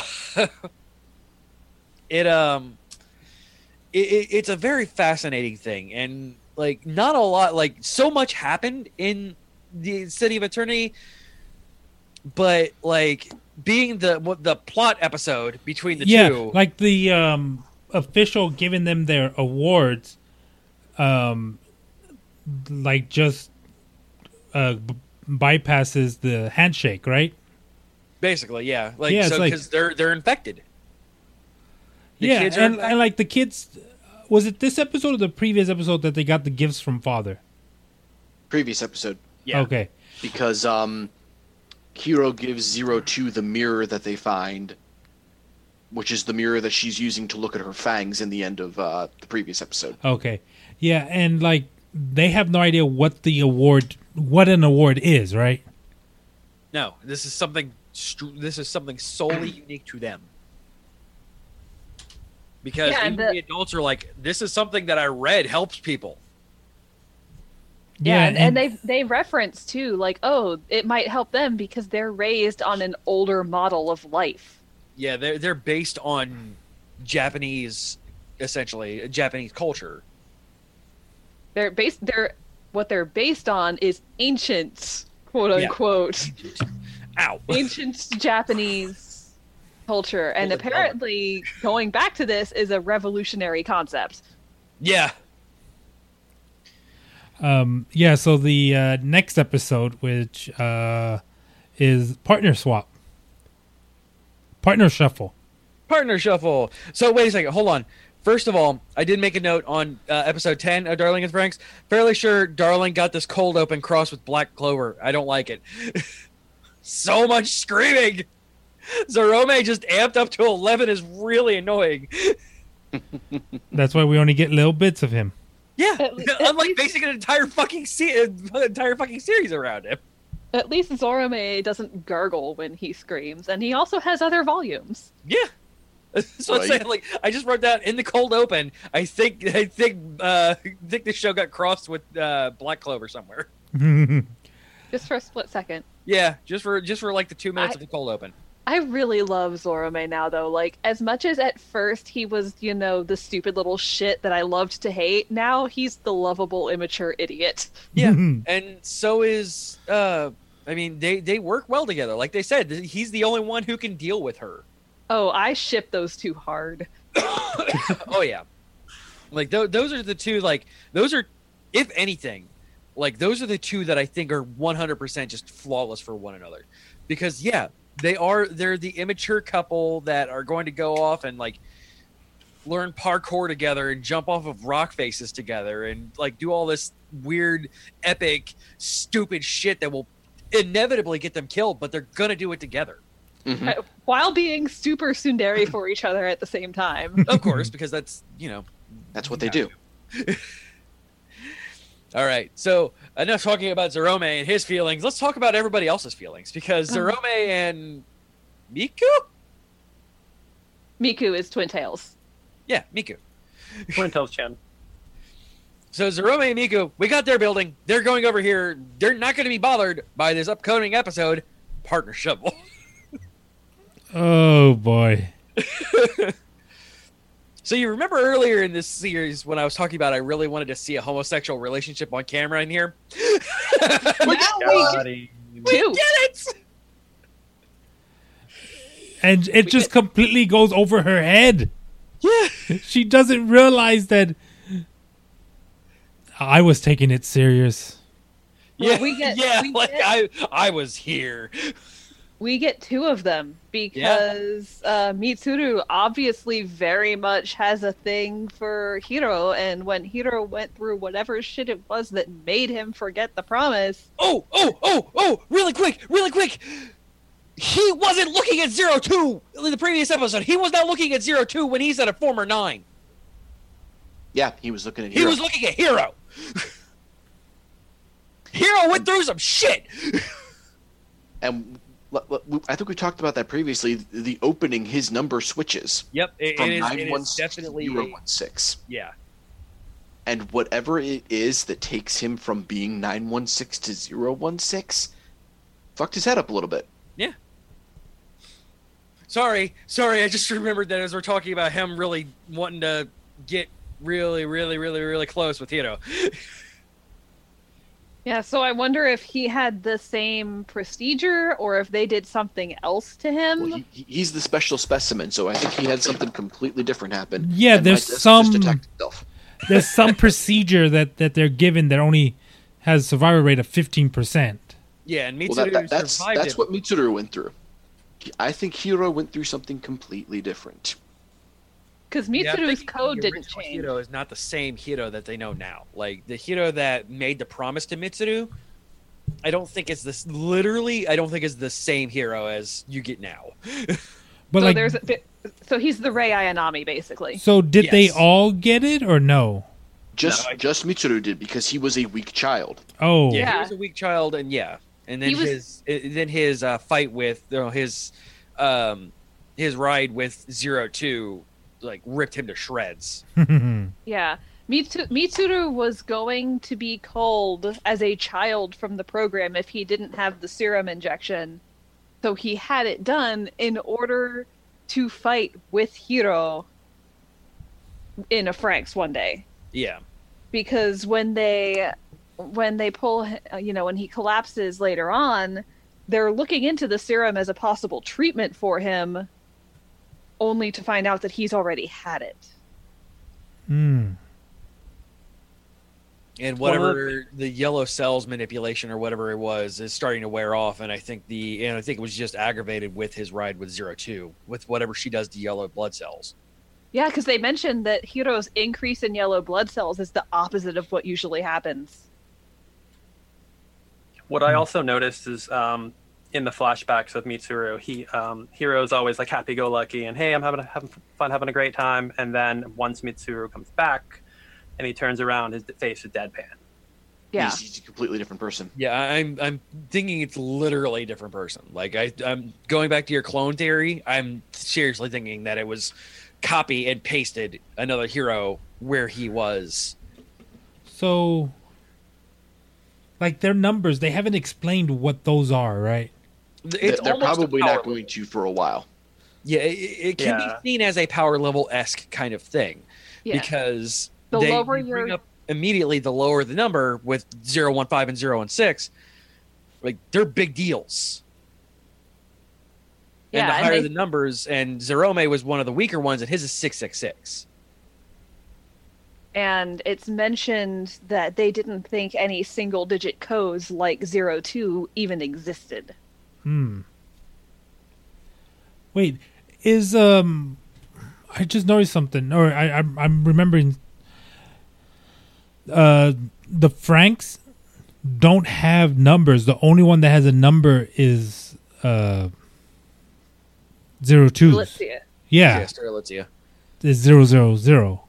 correct None of the other ones have any numbers Or is identified. is 02 in her purest form code 000? And whatever they're doing to her to make her more human is turning her into 002. yeah um so you remember how i said before like i have a real time i have a real hard time with names until i start caring about the characters and all of a sudden i remember mitsuru and zorome's names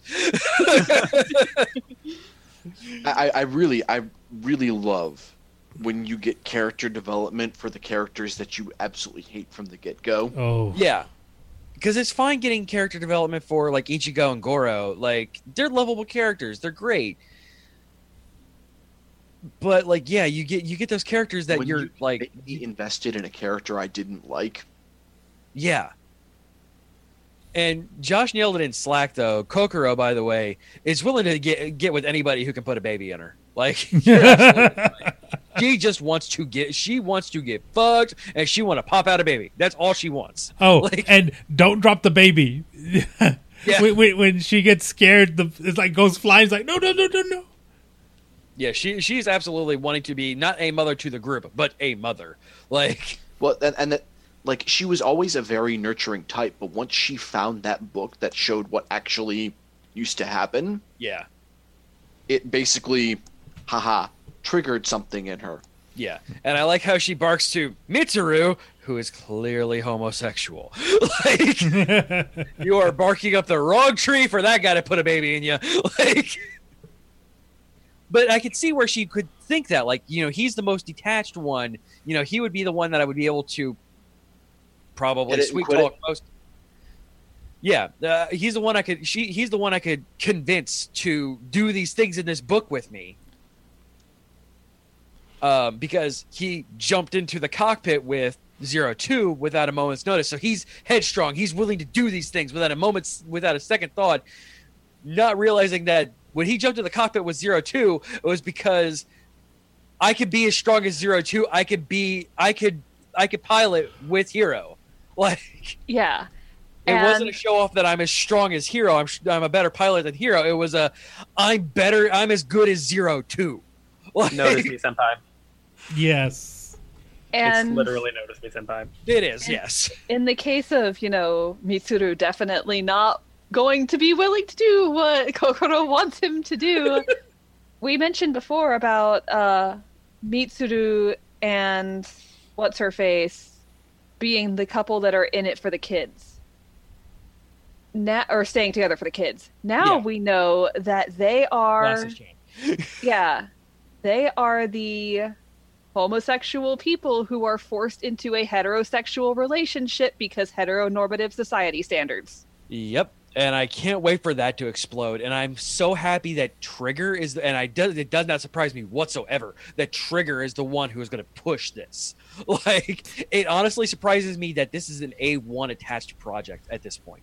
Like, A1, who, yes, is pretty much the biggest anime company in Japan, but they also put out the safest anime. like, You don't you don't partner with Trigger to play it safe. Yeah, admittedly, but I was I would love to see the I would love to see the board meeting of the A1 executives. Like, Are, are you sure you want to work with those guys? yeah, you, you know, you know they're the ones with the talking alien clothes and like the weird things. Oh and- no no no! Oh, they did this anime. They show him uh, Little Witch Academia. This is the kind of stuff they they. This is their last stuff. that executive is now laughing his ass off while he's being carted off to jail, like for lying to his boss So- or whatever the hell happens in weird Japanese business culture. So the two females could not get it to move, but Because Ichigo's not is not into it. Not a, yeah, she, she Ichigo is very very emphatically straight Yeah. for one specific No, person. no, no, no. You don't understand. Ichiro is heterosexual. Yeah. ah, and then um, but they were able to um, Wait But for the she- delay. the um, the two boys were able to get the Franxx to move, weren't they? Th- No, no, they there didn't. weren't two boys. There weren't. It was yeah. uh, Mitsuru and uh, Kokoro that were able to get the Franxx to move. And then it, Oh, okay, no, no, no, because um, meet yeah, um, Mitsuru, Mitsuru wanted to get in the cockpit uh, with Hiro. Which, by the way, which position does he want to be in? I think it's obvious that he wants to be piloted by Hiro. is the bottom. Yeah. Like it is very obvious because again, I He, honestly he idolized him from being from a little from being a little kid. Yeah. yeah, I honestly don't believe that like he he would I, I honestly think that's the reason why he jumped into the cockpit with zero two is because I want to be where she is. I want to sit like I want to experience this. Um, but yeah. Uh, which, by the way, going into that part of the episode, can we talk about some real interesting shit for a second? When Kokoro tries to solo move Genista, oh, Stampede start mode! getting stampede mode. Fuck was that? They they Oh. never spoke about it before. I always thought Stampede mode was strictly for Strelitzia, Yeah, apparently not. Apparently it but is apparently any it's built in. Any apparently it's any Stamen who needs to participate by herself. Like Well, Pistil. Pistil, rather. Sorry, Pistil. yeah. This this is Well, the um, thing though. I don't think it's specifically because of the, the the solo pistil piloting. They mentioned that the negative pulse was going too high. And keep in mind, Strelitzia and Zero Two came into the series alongside Dr. Franxx. I think this is something specific to what Dr. Franxx is going for and specific to these set of Oh, Franxx because they are the only individualized ones as we've been Yeah. shown in the previous episodes. Stampede Yeah, we know they're different.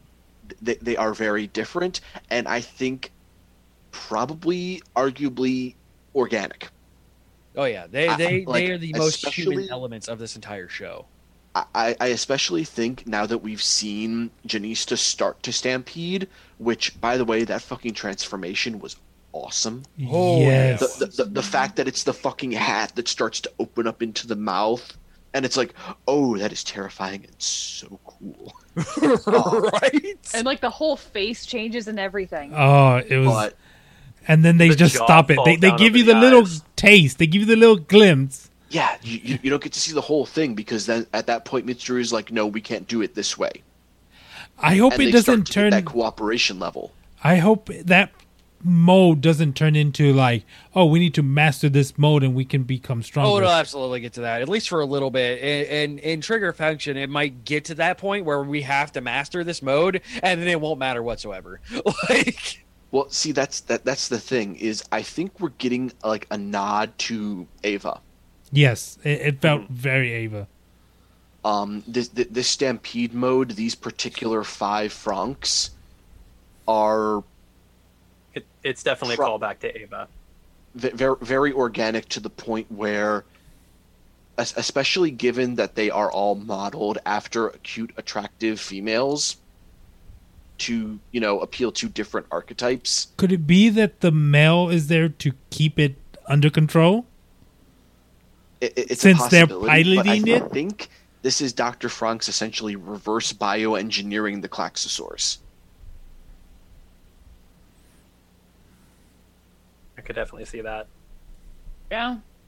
like especially when you take a look at the way some of the, the heads up displays and the meters read out in the Franxx themselves yeah. what i think is going on is the Franxx are essentially klaxosaurs that are being constricted into a humanoid form by essentially genetic input from the two pilots because you Hmm. get a lot of double helix action going on yeah, absolutely. and there's a big uh big importance on the whole XY thing. So we're getting more and more layers on this Sunday and Yeah. I am 100 300 500% down. Oh yeah, absolutely. Yeah, and and it shows that like these are very experimental models because they showed uh, what what was the name of the other plantation? Was it twenty six? 13. thirteen. I thought I thought this was thirteen. Oh yeah, it's twenty Oh, yeah, 26. Yeah, Yeah. it was 26. They were very Please, uniform. They were very uniformed. And like And then- Josh pointed pointed out, out. they also looked like nuns. Yes. Um Battle nuns. and they they just showed a glimpse of what looked like an elite squad or something like that. The nines. The nines, yeah. Which they were just there and they just didn't do anything with them. That's where that little shit came from. as, Yeah. as the internet refer, lovingly refers to him as. he doesn't have a name. He is just that little shit. Right. All All right. right. Speaking of adorable little shits, Mm. go ahead and begin talking about our mummy. I love our mummy. Our mummy is so good. This thing is so sweet. It's giving me cavities. I've rewatched this entire thing now, and yes, it should. My entire What household is addicted point? to mummies, by the way. Now, You're gonna look to your uh, side, CJ, and you're gonna see your kids wrapped in uh, in toilet paper. oh, if one of your kids already. doesn't want to dress as Mikun for Halloween, oh yeah, absolutely. I can definitely see my daughter doing that because I like seriously. She goes, she runs, she finishes watching the show and bolts off, and I'm like, okay, that's that's usual. Comes back, Daddy, I drew a Mikun, and I'm like, oh. Oh. Interestingly enough, it looked exactly like Mikun's drawings. it was too good. Oh my god. Um. So, I don't take notes on Mummy. It's, it's impossible to take notes about this. So we get our Anubis, Oh my gosh. the random Ion. Anubis in the intro. Like, that introduction was the best. you know how how is so afraid that it's something that is going to be destructive and hurtful because it has been outside from Mikun. Like. All these weird ass things up to a point where his aunt's like, "No, th- this came. I'm going." It seems It looks normal. fine. It, it seems okay. it seems normal. And then just the, oh my god, the introduction of uh, of the Anubis is just fantastic. Right. And, and that character, like the character development in these stupid little things is, is crazy. Like, yeah, this is Anubis. He likes nicknames. he likes foreign television and nicknames. Like, He wanted to see the world, and then they put him in a fucking box. yeah, I get to go. I get to go travel, and they put me in a box. And I couldn't see a thing. By the way, if the, if Mummy had a dub, which it doesn't, I can absolutely see the, the Anubis being Chris Sabat, but fully All Might. Like Chris Sabat can't be in everything, CJ. bullshit, he can't. He is. That's like saying Johnny Yong Bosch isn't it isn't the protagonist in every anime ever existed. That is true. Okay. Voice actors get around, dude. Well, they kind of have to, don't yeah, they? Yeah, exactly. They get shit on in this industry, so they have to. Um, it yeah, I'm a little sad. There's no mummy dub. um, yeah, we we uh, we were reduced to Anubis, and yeah, that's what happened. Like, there's nothing. Like, just we got a new character. He's cute. He's cute. We did, we did, uh, what you pulling him around on the pulley? Yes. Yes. he has wheels now. Yes, because I couldn't walk around on my own. They gave me wheels. He's adorable, and I love it. He's like seemingly unimportant, but yet he just stole into our hearts. And well, well, let's not forget. Also in that same package, Mikun got his box of sand. Yes. Oh my God, That Mikun in the so sand. Yes. Oh my God. Him swimming around in the Egyptian sand was just so sweet. I'm home. This little taste What's, of what's home. he doing? He likes sand.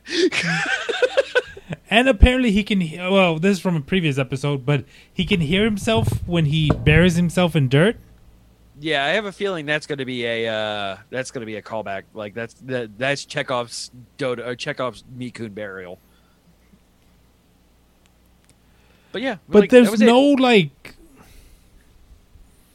There's no major conflict. It's not like Dragon Ball Z where they're pitting everything on death fights. Well, I, I this show is actively easily comparable to Dragon Maid. Like if you want a type of anime, like this show is easily consider this show is easily transferable to Dragon Maid. Yeah, I, I can't argue with that comparison.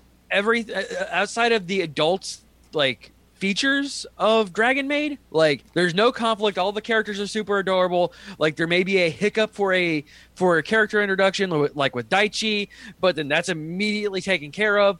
Like, Yeah, and there- then oh, go ahead. There's there's conflict, but it's interpersonal conflict. It's conflict with oneself, not Dragon Ball Z levels of shonen bullshit conflict. Yeah, I I think I'm kind. I, I can't watch shonen bullshit because it's just it's the same thing. To uh, Uh, I think it's the reason why Felix actively hates it.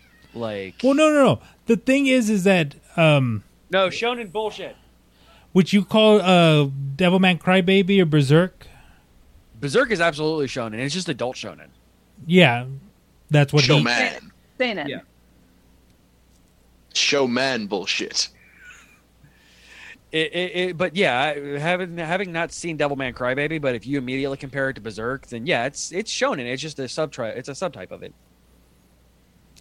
Extremely violent and gory. But shonen, it's still shonen bullshit. It still has all of the tropes of shonen. True. Like, O- older shonen is just seinen. yeah. Wasn't Um, that those three guys from Naruto? oh, but then we get episode eleven where we actually actively have a conflict. Ooh, Like with, like with Kobayashi's Dragon Maid, the last two episodes are a two part conflict. That's the only conflict of the entire series. And after after episode after watching episode 11 i'm like yeah this is this is high school dragon maid Yeah, pretty much. And I keep forgetting that they're high schoolers because anime makes high schoolers look like adults so fucking much that these kids look like middle schoolers to me. yeah because yeah because we get a flashback of them in middle school it's like oh yeah right they they are in high school and yeah because you're right because especially when it comes to um um girl with the face Muggy. Mo- motegi um, Mogi-chan. Mogi-chan. Yeah, Mogi-chan. She is she's a normal looking high schooler, unlike what normal Jap anime high schoolers look like. Like I'm a, I'm a, I'm a touch on that in a minute here. When we're in the when we're in the wrap up phase. she's not like overly sexy. She's cute, yes. She's attractive, yes, but she's not sexy. Yeah, and I love that. they're they're children. Yeah. They don't need to be sexy. Yeah, they can be they can be attractive for that age range, but they don't have to be sexy. You don't have to have every 16-year-old looking like Bulma in Dragon Ball. Like or Orihime in Hey. Bleach. Yeah, or yeah, exactly, or Hime, or literally High School of the Dead. Like Oh boy. shiny boobs, shiny boobs. Uh, I think that series is what six episodes or twelve. uh, Too many? Yes. Yeah. Yes, it was too Can, many. can, can we do a off Geek High IO watches DxD. that series? So yeah, we, we have our uh, Josh, Josh, put the eyes away, please. So we have our our conflict where I love the uh the the random classmate got a picture of this of this Inugami and Sora and uh Kami Kun are just completely deadpanning him. Like, no, it's a normal dog. Yeah, this is just a dog. What are you talking about? and then realizing that's like, oh shit, oh shit, oh shit, oh shit, oh shit, oh shit. Something needs our help. It's just a normal Hutsuki and dog. Sora, away. My favorite part about it was that the two Inugami go through the same thing as Yeah, Sora, oh, and that's just that made me. It's perfect. And then like yeah, they make up and it's fantastic. And it's like, yeah, we realize that we're being dumb to each other for our own indiv- individual reasons.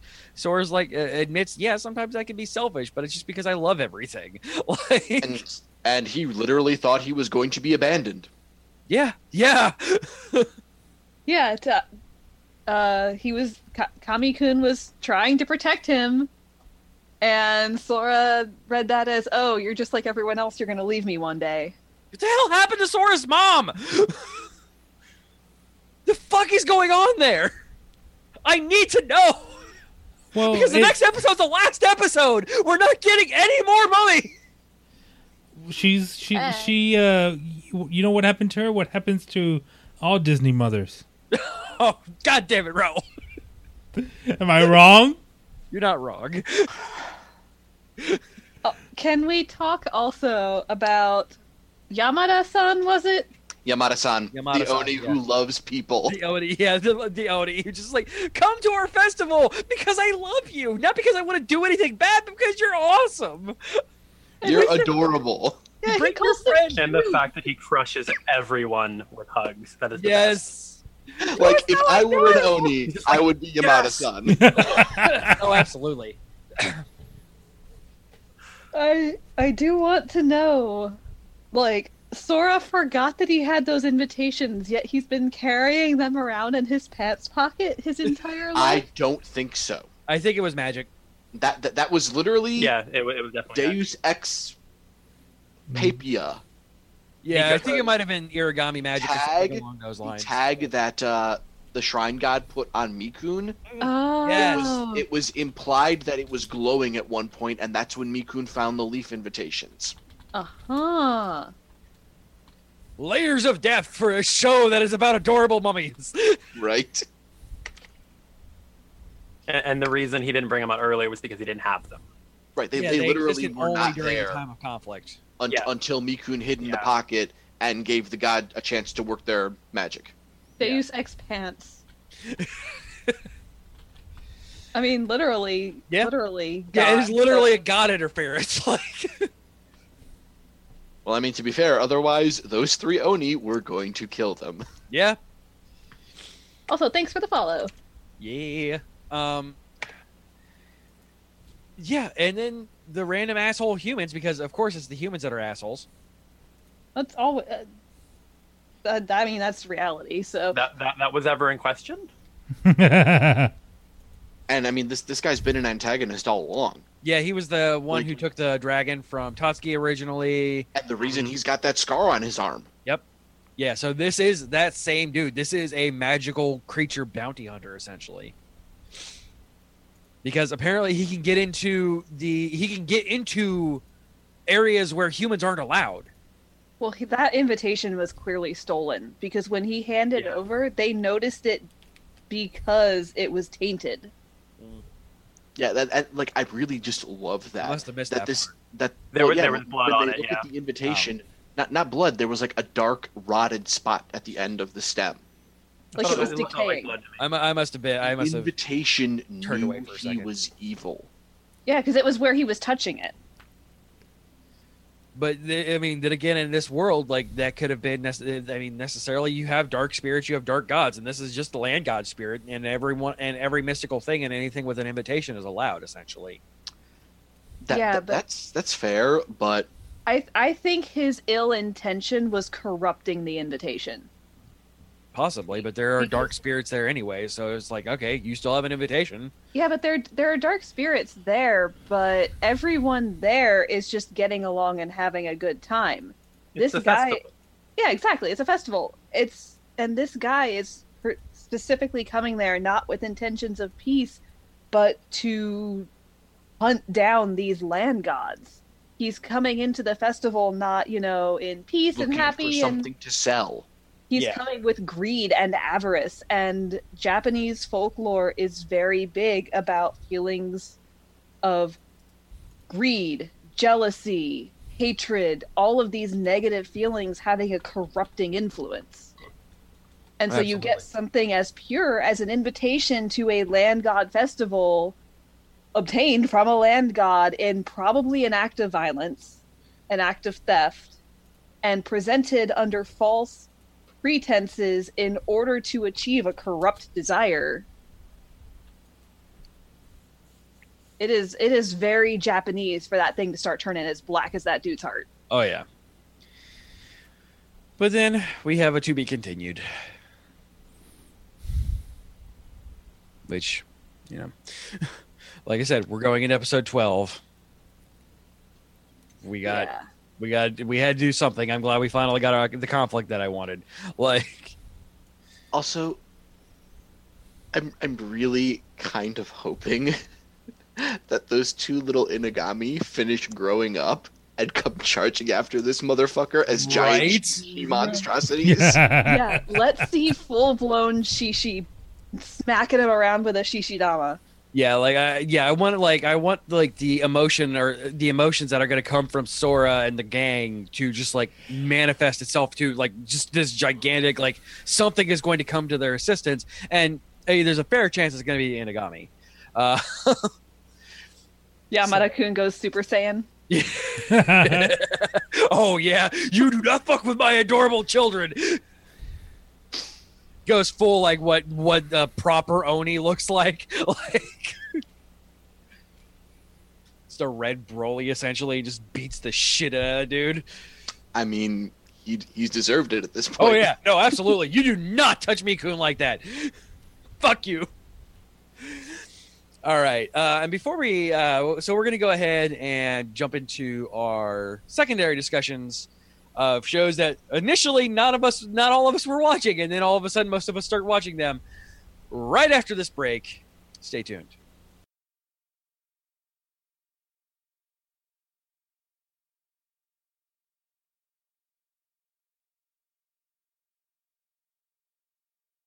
Welcome back. If you want an ad-free experience, tune in live to us Mondays at 10 p.m. Eastern over at twitch.tv slash geekio show. So, uh, there's a lot of hype in the second half of the episode. You, the second half of this episode, you guys. Oh, oh man. so much hype. Hype, hype, Hype, hype. hype, hype, hype, hype, hype, hype. hype, fully, coolly, hype, fully, coolly, hype. Truly, coolly, follow b- between the eyes. Hype. Thank you. Yeah, hype. Um. So, yeah, as we mentioned, Fooly Cooly's coming back. Uh, before we talked a bit more about that on Thursday on the Geek IO show. So tune into us ranting and loving on that. I'm I'm so excited. like I cannot wait until next month when uh, Justin and I and You just can't CJ hide it. are. I, I cannot hide it. Yeah, dude. When you when you do that, let me know. Like when you guys are ready to do your uh, marathon, let me know because I will absolutely be in. Like, and Rachel will probably be in too. Like she's she loves Fooly Cooly, which surprised the hell out of me. By the way, I have to get her to watch it too. Is the thing. Like I don't I that was one of those things like I never could have pictured Rachel liking that, but it was just it was that thing that just was so absurd that it's just like all right, so I can I'm fully just crossed over and I I am embracing the weirdness. Well, it's only a what three hour binge. Yeah, If 'cause that- it's six episodes, half hour each. Yep. Yeah, like my kids can come over and play on like their their 2DSs and the robot room and like and even then like there's not like nothing in fooly cooly that I wouldn't let my kids watch. Just I mean, the, the the the boxing glove is a little awkward, but I mean that's yeah, awkward, but it's not too bad. Like Wait, the boxing glove. And I mean, this is this is this is essentially proto trigger. Everything in there is that was very great. I like the frog who turned into a guy. Um, Ah, I see what you did there, CJ, and I. it's buried under layers upon layers upon layers of metaphor. Oh yeah, absolutely. And I think my children just will not be interested in watching it, but if they're interested in watching it, sure, absolutely. At least they'll like the music. Yeah, The, the the music is fantastic. I own both soundtracks. It's amazing. nice. And Uh, that was that that was really one of the selling points was when they announced that they got the pillows back to do the music. That yeah, I think with that one you had to. This is a fully Adult Swim slash Toonami funded project, is it? Yeah, because it's actually going to start on Toonami. Yeah. That's fantastic. this is actually the second time they've done this. Yeah, The, the, the first time they fully funded a second season of something was the Big O. Yeah, it didn't work out too great for me. It, it really didn't. I mean, Big O season two was great. It got super fucking weird. Giant Mecha Batman never really got got me going, um, but the second season was like I actively stopped watching that because Real I, crazy. Though you Yeah, can I say crazy, the, the especially when you get to the end. Yeah. Uh, one great thing about the one thing I really enjoy about anime is the music. The Big O's music is amazing. It real was. And Yeah. like m- m- for me, the Big O was the aesthetic. Oh, You had the old LA school Noir. giant super robot with the fucking piston arms. yeah, You I, I can that I can see film that. noir jazz going in the background. but then again, like I'm not like that that aesthetic, and it's kind of like in a obviously different genre, but kind of transferable to like Cowboy Bebop. It's not really my thing. Like I enjoy Cowboy Bebop for what it is, but it's not something Yeah, that I actively That- go that's back. to. completely understandable. The, It's just, the I mean, jazz anime that I that I can really only call them that, like that that the anime that just kind of are just jazz, like that. um, Samurai Champloo, which is like jazz and hip hop, and then like Cowboy Bebop, just not really my thing. But I can appreciate them for what they are. Um, but yeah, just you, you've you've seen that clip that they've posted now, Oh, right? With the kind of the, the, the intro that Haruko gives Yep. that mirrors perfectly the intro Naota gives in the opening of the series. Yep. The fact that it's the same voice actress for Haruko and she sounds exactly the same, Right. and then towards the edge you get the first couple of bars of Ride On Shooting Star, and I'm just like, give it to me, And it's going to start what in June? June. Fully Yep. season two, progressive. I think, And or is it then the- alternative and then progressive. I think it's alternative and then progressive. Either way, season two in June, season three in September. yeah, there's no turnaround time on this. Like they're just banging this out. Well, the the thing of it is, it's being released as two movies in Japan, and they are doing the Dis- Digimon Tri treatment with it, where they are releasing it stateside as individual episodes, yeah. and they're actually keeping with the same format, where it's going to be released as six episodes. Uh, yeah.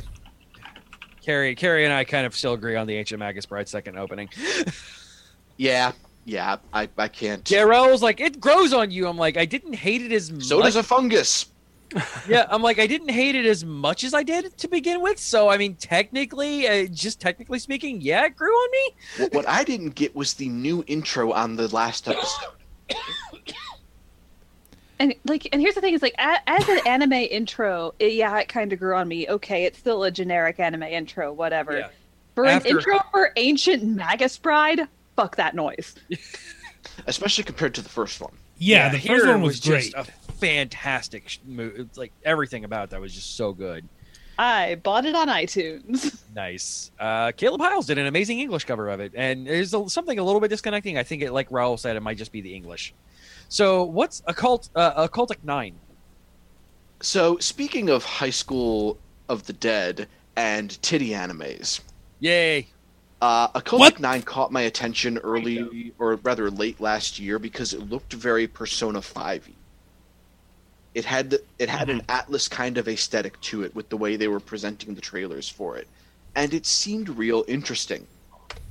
And so I started watching it, and it's definitely a very cerebral show. There is, however, one point that makes it very difficult to watch, and that is the best friend of the male f- protagonist, Ryotas, or Ryotatas, as she Oh. should be called Boy. Because this character is introduced into the series proper. You, you see her for a couple of split seconds in in the trailers, and you're like, "No, that can't be right." No, here, here, here's this high school chick with tits out to here, Jesus. and the way she's introduced into the series is she comes running up to the protagonist and starts jumping in place. Oh boy. With complete camera focus on the wobble physics. Because of course. How, that's not physically possible. God damn it, her Japan. spine should be broken. Most of her screen time is spent bouncing around, running around like a spaz, and spinning in place. Or zapping the protagonist with her ray gun, which she has and functions for some reason. They explain that later, for the record. For the record, Thanks for that I- resounding. I've, uh, I've gotten nearly to the end of it, and they haven't explained it yet. I think it's epis the la- one of the last two episodes. they Delbert would ru- like to uh, put something on the record. Uh, I've- I exhibit got B. bored and watched that. It was on my list for a while. It's not bad, but yes, get, Like- getting past the, bit, the the the boob physics is kind of annoying. Everything else Yeah. about the series is really good, I hate but that. that character is so jarring. And not to mention, that first episode and the 2x speed dialogue. Uh, oh. Yeah, they they put too much boobage in the first episode. Too much boobage, and like not only was that super fucking distracting, but you could barely fi- like parse the dialogue. It was moving at such a breakneck speed. Yeah, that's another issue I had with it. This was paced for a 24 episodes, but they did it all in 12. and that, that doesn't change anywhere through the series. It's still that fast the entire way through. the the question is, did they actually make 24 episodes and then No. just play them back at, like- at two times speed? Possibly. that- but But yeah, I mean, other than that, I was uh, uh, enjoying it pretty well. The opening was jamming. yeah, it's it's. I liked it, but like I said, it's it's the the story behind it that was the issue, not the the Yeah. Um, you know the character. other other bit of other bit of hype. I'm I'm building myself up towards. We're uh, we're getting a new Gridman anime by Trigger. What? What? audio audio listeners, CJ's head just snapped up. Are, are you okay, CJ? Do we need to get you checked out for Whiplash? Uh, maybe. So, for those who don't remember or actually parse the name, so to speak, Gridman is a tokusatsu series that had an anime back in 2003, I believe. Um, basically, the, the, the full title was like Denjetsu Sentai Gridman or something like that. Uh, basically, Electric Task Force.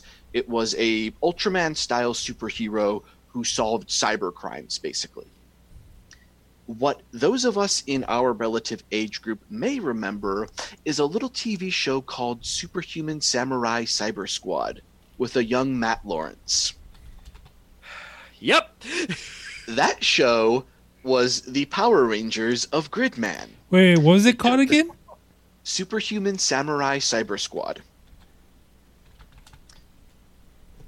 It was a weird show.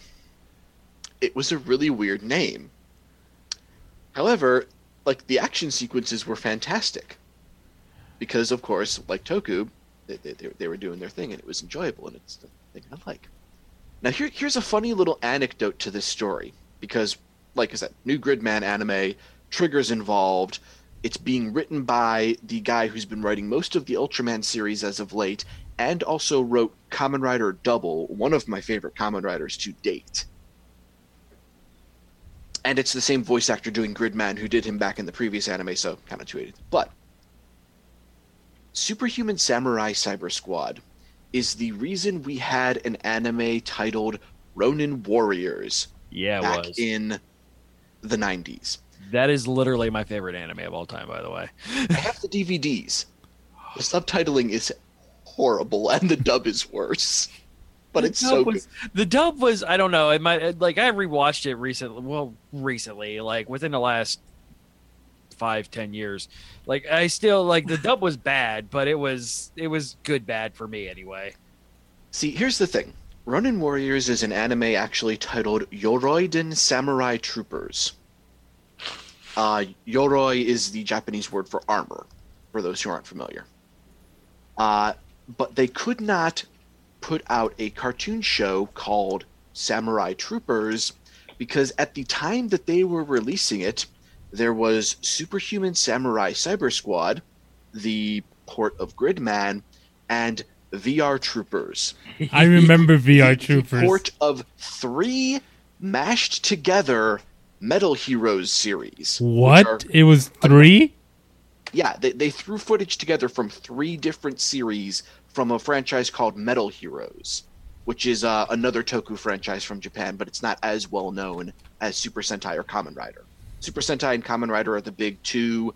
Ultraman is kind of like the weird uncle, and then Metal Heroes is grandpa, basically. If you want to think that, if you think that's bad, Ro, uh, just wait till you start getting into like big bad Beetleborgs territory.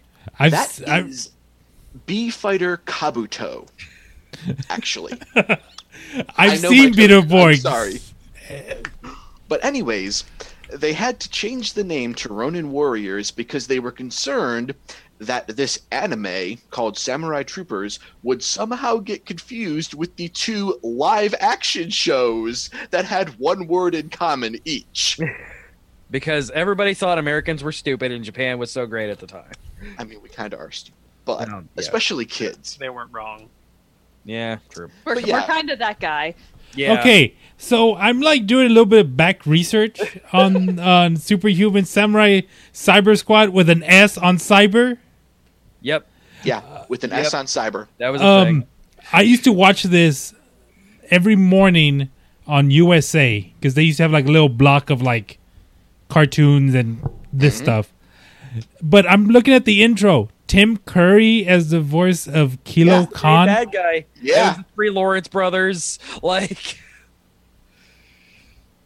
that's it, it awesome. was- It, was an interesting show, but yeah, that, that that's the amusing little anecdote that ties into the fact that we're getting a new Gridman anime this year with Trigger, and it looks real damn good. That, by the way, the the that that Cyber Squad it was a kind of what got me into like the I completely didn't care about. I knew Sentai was a thing. That is what got me triggered. That's what pulled me into it because I'm like, there's no way that this could actually exist in Japan. like that, like Sentai. Like I still, I honestly like I approach Sentai almost like people who don't know Doctor Who approach Doctor Who. Like there's so fucking much of it. I'm going to go with Power Rangers and that's it. Like That's that, that's fair. I, I I can't really fault that. Um, you give me things you like, and I can give you recommendations, but Because the nice thing is, is that unlike Power Rangers, which is one entire gigantic continuity, every single Sentai season is its own thing. So Yeah. you tell Josh, I want to watch a, a show about dinosaurs and dancing, and he'll tell you to watch Kyoryuger. Or I want to watch something about samurai, he'll show you Shinkenger. But I like Samurai Storm or whatever the fuck it is. I didn't watch any of the Nickelodeon Power Rangers. My kids tried getting me into those. I'm like, you know, I'm good with uh, I'm good with Tommy. um, All right. We want to go quickly over three massive episodes of Dragon Ball Super. Uh, all we right. found Frieza. Dragon Ball Super. Uh, Yeah, we fight, found fight, fight, fight, fight, fight, fight, fight, fight. Uh, Oh my God, we so got Mastered Ultra Instinct is really cool. yes. It's really pretty. It is, and I like I like the the. um Speaking of Power Rangers, I love the Power Rangers of Goku meme going around by now. Because he's had every single color of a Power Ranger, including white. or silver, you know, depending on the franchise. But I kind of, I'm sorry, it's a thing I do. I kind Magic. of wish that we had gotten a little bit more of a of an epilogue, so to speak. Like, I mean, because Josh and I started picking up with this basically in the middle of the Jiren fight, and I was begging the show to just fucking end the fight already. Yeah, I really wish like the fight would have ended on 130, and then we got a send off Entire episode of epilogue, yeah, that'd have been nice. which because- most anime do. Well, I, I think I mean, obviously if this was a series finale, we would have gotten that. Obviously, it's being a season finale. They're like, "Yep, sure. Everybody's got to tune back in when this unknown villain that is going to appear is going to come back in." So, uh, real quick, we had 29, which was just full fight Goku versus Jiren. 30, which was full fight of Goku versus Jiren until it wasn't. No, no, no. It was 29, wasn't it? Oh, no, it was Yeah, 29, 29 full and 30 fight. were both the fight between Goku and, And then at the end of 30, uh, at the end of 20, at the end of 30, um, Goku explodes. yeah, Goku explodes and surprise, uh, surprise to no Frieza! one. Frieza's back, but surprise to everyone, 17. 17 is still alive. What's he doing there? and he, Also- Wh- wh- When that animation started going off of Goku basically collapsing from the power of Ultra Instinct, my initial thought was, "Oh, look, here's Frieza stabbing him in the back." Like That's what I everyone thought too. going to. I They honestly did that thought on that purpose too. because I thought that too. Yeah, it had to have been. It had to have been like Toriyama is huge with sub, like taking tropes and taking what you expect to happen and just saying "fuck you." No, Cell being the pinnacle of that until this point. Like, um, Speaking When, when it was Frieza fucking saving him from going out of the ring, it's like, so found him. yeah, if you remember my super cryptic found him post on Facebook, that's what that was a reference to. yeah, it, it was it was intense, and then one thirty one or one yeah one thirty one happened. Well, no, no. Um, be, before we get to 131, and then 17 explains, well, I did that knowing I had a chance that I was going to die and I might have survived. Oh, what? Well, one second. Let's finish, let's finish talking about Dragon Ball Super, and then you can so then you can defend yourself about Fooly Cooly. No. Yes. I'm just gonna sit here and flip All right, it Rachel's off. flipping me off because apparently she's offended that I didn't think she was going to like Fooly Cooly. Duly noted. Noted. Um, For the And- record. Told you, Angelica. and then uh, 31, which, Yeah. oh, Yeah, 31. Jesus, man. So Uh, it makes Really? sense. it, it, it did make sense. I, I fucking loved Frieza staying true to Frieza and monologuing himself into trouble. Yeah. Oh, I don't sense your overwhelming power anymore. What happened with that? You don't see my power anymore, huh? And can we talk for a second about how that massive explosion from Jiren melted the gold off Frieza? Yeah. That was such a beautiful couple of seconds of animation. Because this just massive wave comes rolling off of him, and the gold from Frieza just goes, fuck this! Oh, the, the Um, whole animation in this episode was just beautiful. I mean, this was movie quality animation. Oh, like yeah. th- this episode is why so much of the pre-mastery ultra instinct and jiren fight was blur of motion Yeah, because they, were all saving every stockpiling budget But Like- they could have like not had most of those blur of motion episodes. Just cut it down and get to this part sooner because That is, is part true. everyone wants to see. but but it was great because you had Frieza, Goku, and Jiren just going all at it,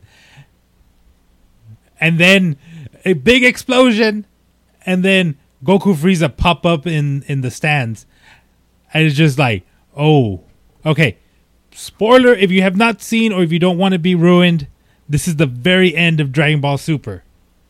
For See, now, This season of Dragon Ball yeah, Super. this season of Dragon Ball Super. If you don't want to know how that last fifteen minute ends, stop right now.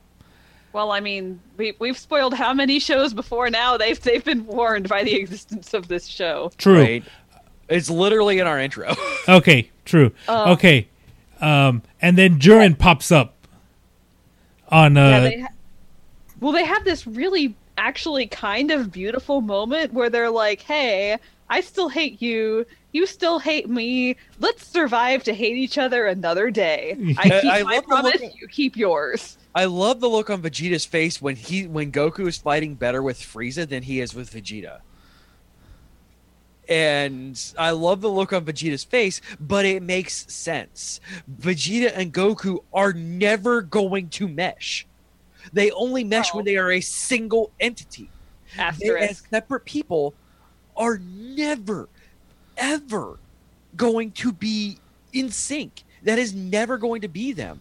However, Goku, with anybody who is not actively against him, like Vegeta is, can work with pretty much everybody.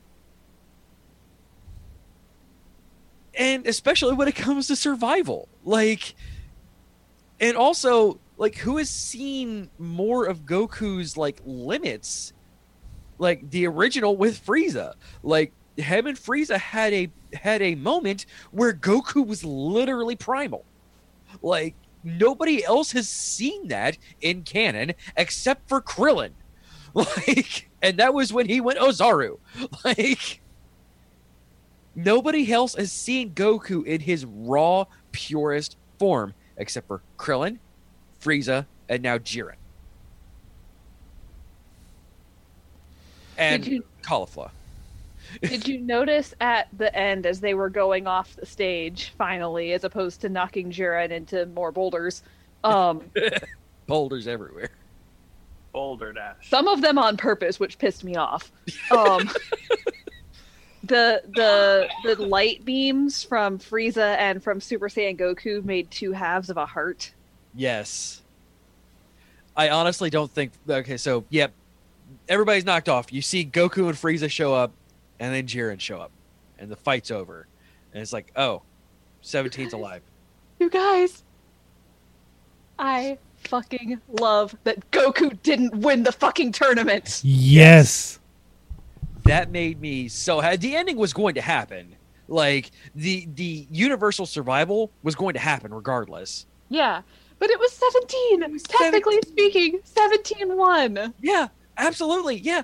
17 1, yeah. Like, it, it- the thing about Super is, outside of the movies, Goku didn't beat Black slash Zamas. Uh, Trunks beat him in mortal form, and Zeno beat him in weird god floaty form. He didn't beat Goku. Didn't win the tournament. Goku has only won quote won the movie arcs. He won the Beerus fight and he won the Golden Frieza fight. That's it. Goku's been second fiddle for the rest of the city for the rest of them. Hmm. He has not won this And because then he didn't win the he didn't win the Universe Six arc either. Technically, Monaka won. Hmm. And then uh the whole thing that they've been hinting at the entire arc with the with the uh the angels like giving like a knowing grin. Yeah, the angels knew what the hell was going on, unlike the gods of destruction. Those poor people. and like at the very end, 17's wish that this has all been built with the super Dragon Balls that can do anything. And they were very directly hitting that. You can make any wish, anything. They can do anything, anything. And what does he do? He wishes all the universes back. Like we knew he would. Yeah, because 17 of all people being the preserver of life at this point, there was no way that when he was granted the wish, it was not going to be anything but. Yeah, the, the, the wildlife ranger. Yeah. Oh, uh Reggie 33 points out Frost didn't come back. because he got eliminated because of his own bullshit. Because technically, technically, 17's wish was I want the universes restored. His wish wasn't I want everything Zeno deleted destroyed restored. It was he wanted the universes restored. Frost was Frost was eliminated separately when he tried to be a dick. Fuck you, Frost. And um so yeah, all the angels knew that was Zeno's plan was that Oh, yeah. i- if the most if the winner did not make that wish, he Everything was just gone. just going to destroy everything. Every everything Zeno was, was gonna going to start over for, with new mortal. Reboot, time to start over. Welcome to his- Dragon Ball GT. Well, he had his favorite mortals, like the the more the universes that were never in danger, which is like one, five, seven. Like there were four that were never in danger. Those were Zeno's favorite universes. He would have just been like, "Yep, everything. All the ones who, all the ones with low mortal levels, they're just done, and these are now the universes." I also can we talk about how fucking awesome that dragon is? yes. Oh, yeah, that's right. You guys haven't seen Super Shenron before. It's so pretty. Super Shenron's fantastic. I love him. like. Also, and I, I, love love how it's just backwards Japanese, and the then back, the backwards subtitles. yeah, except for pretty peas. Yeah. Which, by the way, Beerus is the one who summoned him before, and it was great seeing Beerus saying "pretty peas." Not please, peas. Also, apparently Whis can just bop people on the head and resurrect them. Uh, that was a gift from uh, Beerus. But so did, was is Beerus the one who did it, or did Beerus just give permission to Whis to do it? Yes. Well, Whis has been seen to grant life before. He magicked uh, Bora out, Bra out. Like, Bulma was pregnant, and that was problematic. So, poof, he popped a baby out of her. so he's been he's been shown to be able to grant life. So that makes sense. Yeah, I'm guessing it was Beerus. That was the gift from Beerus. By the way, I can almost guarantee Frieza's not a bad guy anymore. Well, okay. So they Or make the wish. see- uh, so yeah, we'll get we'll get into the epilogue because I really Okay. want to talk about that. So speaking of uh, Vegeta and Goku never meshing, guess what we get to see in the epilogue is them starting to actually get along and train together. Yeah, However, that gives us such a beautiful, beautiful moment of absolute pitch black shade throwing from Goku without even really intending it.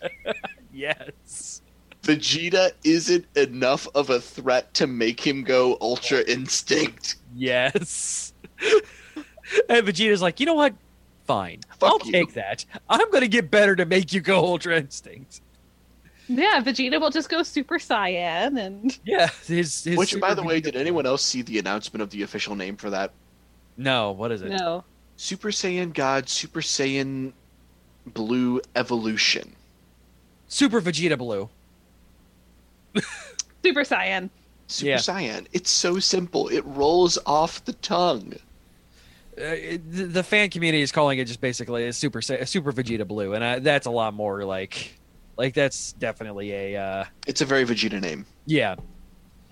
Um but yeah, so the epilogue happens, and of course, 17 gets his wish with being able to take his family out. I'm sad we didn't actually get to see his family. Right? I but yeah, of course, being friends with the richest woman in the world, he gets an entire cruise liner to himself and his family, and he gets a good trip, trip around the world. I love the first thing we see, by the way, is Vegeta holding Bora and Bulma and Trunks hugging him. That is the first epilogue that we see, and that so happy. so happy. Outside of the universe is being recreated, like when we get back to Universe Seven, the first thing we see is Vegeta holding his daughter and hugging his wife and son. That right there, The second best father in the entire series. right? And then we see the best father in the entire series playing with Pan. Yes. and then a fucking Goku, you see a picture of Goku leaving freaking Chi Chi and Goten again to go trade with Vegeta, who I'm guessing Vegeta's like told Bra told uh, Bulma and I'm like, all right, so I'll be right back. This is a properly scheduled time where I'm gonna go play with my new friend. I'll be back with you in a little bit. Right. Goku, the one who can instantly transport around everywhere, just leaves his wife and family. Whereas the first thing you see for Vegeta is him holding his family. Like, Yeah, Chi Chi really got the uh the short end of the stick with her marriage prospects there. That's the thing, though, is she picked him. yeah, she fought for him. Like, literally. Yeah, but Goku didn't know what marriage was. That's even worse. That's on Chi Chi then. That is on Chi Chi and the Ox King who set up this whole thing. Like, they can blame no one but themselves. like, it is not a thing of like, oh, I'm in the position now. I I get what I deserve. No, you literally fought for that role. or else it would have been Bulma. Like it would have been Bulma, and I think that would have been a lot better. Uh, Masako X, the voice of Goku on uh, Team Four Star Dragon Ball Z Abridged, does what if scenarios, and one of his things is what if Goku married Bulma, and it is fantastic. Like it, he does a really great job of explaining what would happen in that. and It is really a fascinating thing. Uh, you can get that on his YouTube channel, which I will link in the chat right now. Um, FI Mage said Chi Chi had some seriously high hopes. oh yeah, Like, did, did she know Goku at all, or did she just know he was a strong fighter? she knew him from the previous martial arts tournament. Okay, so That was it. so she was just like, strong dude. I'm going to marry this guy. Oh wait, he's a moron. But that's what this universe is. Like outside of a couple people, this entire universe is you're good at fighting. That means you're a good person. I mean, Zamas, the whole reason why Zamas was brought up through the ranks was because he was a good fighter. Not because he was a good Kai, not because he was a good deity, not because he was a good creator. It was because he was a good fighter. And look where that wound us up. Um, so yeah, we get 17 go off on the road, get the families reunited, and then we get Frieza. By the way, well, we give it we get the line that they pulled from the movie the movie trailer we just got is a Saiyan has no limits. So I'm wondering if we're gonna get our first canonical uh, movie in December when that comes out. I mean, it's possible that it's just marketing together, but it would be nice to see a canonical movie. I mean, Right. it's it, it's it's another saying, but I mean, who? Or it's not because it's awful hairy. yeah, unless we're getting Super Saiyan four or Super Saiyan five, or Super Saiyan four like uh, canonized please or no. canonized as far as the movie is concerned. Carrie refused to believe me when I told her about uh, Super Saiyan 4 Vegeta and his fur vest, gloves, and denim jeans. Oh, I didn't yeah. refuse to believe you. I just refused to believe that Vegeta would go Super Saiyan 4 wearing dad jeans. Oh, I mean, considering his involvement into being a dad, oh yeah, he would absolutely go Super Saiyan 4 in dad jeans.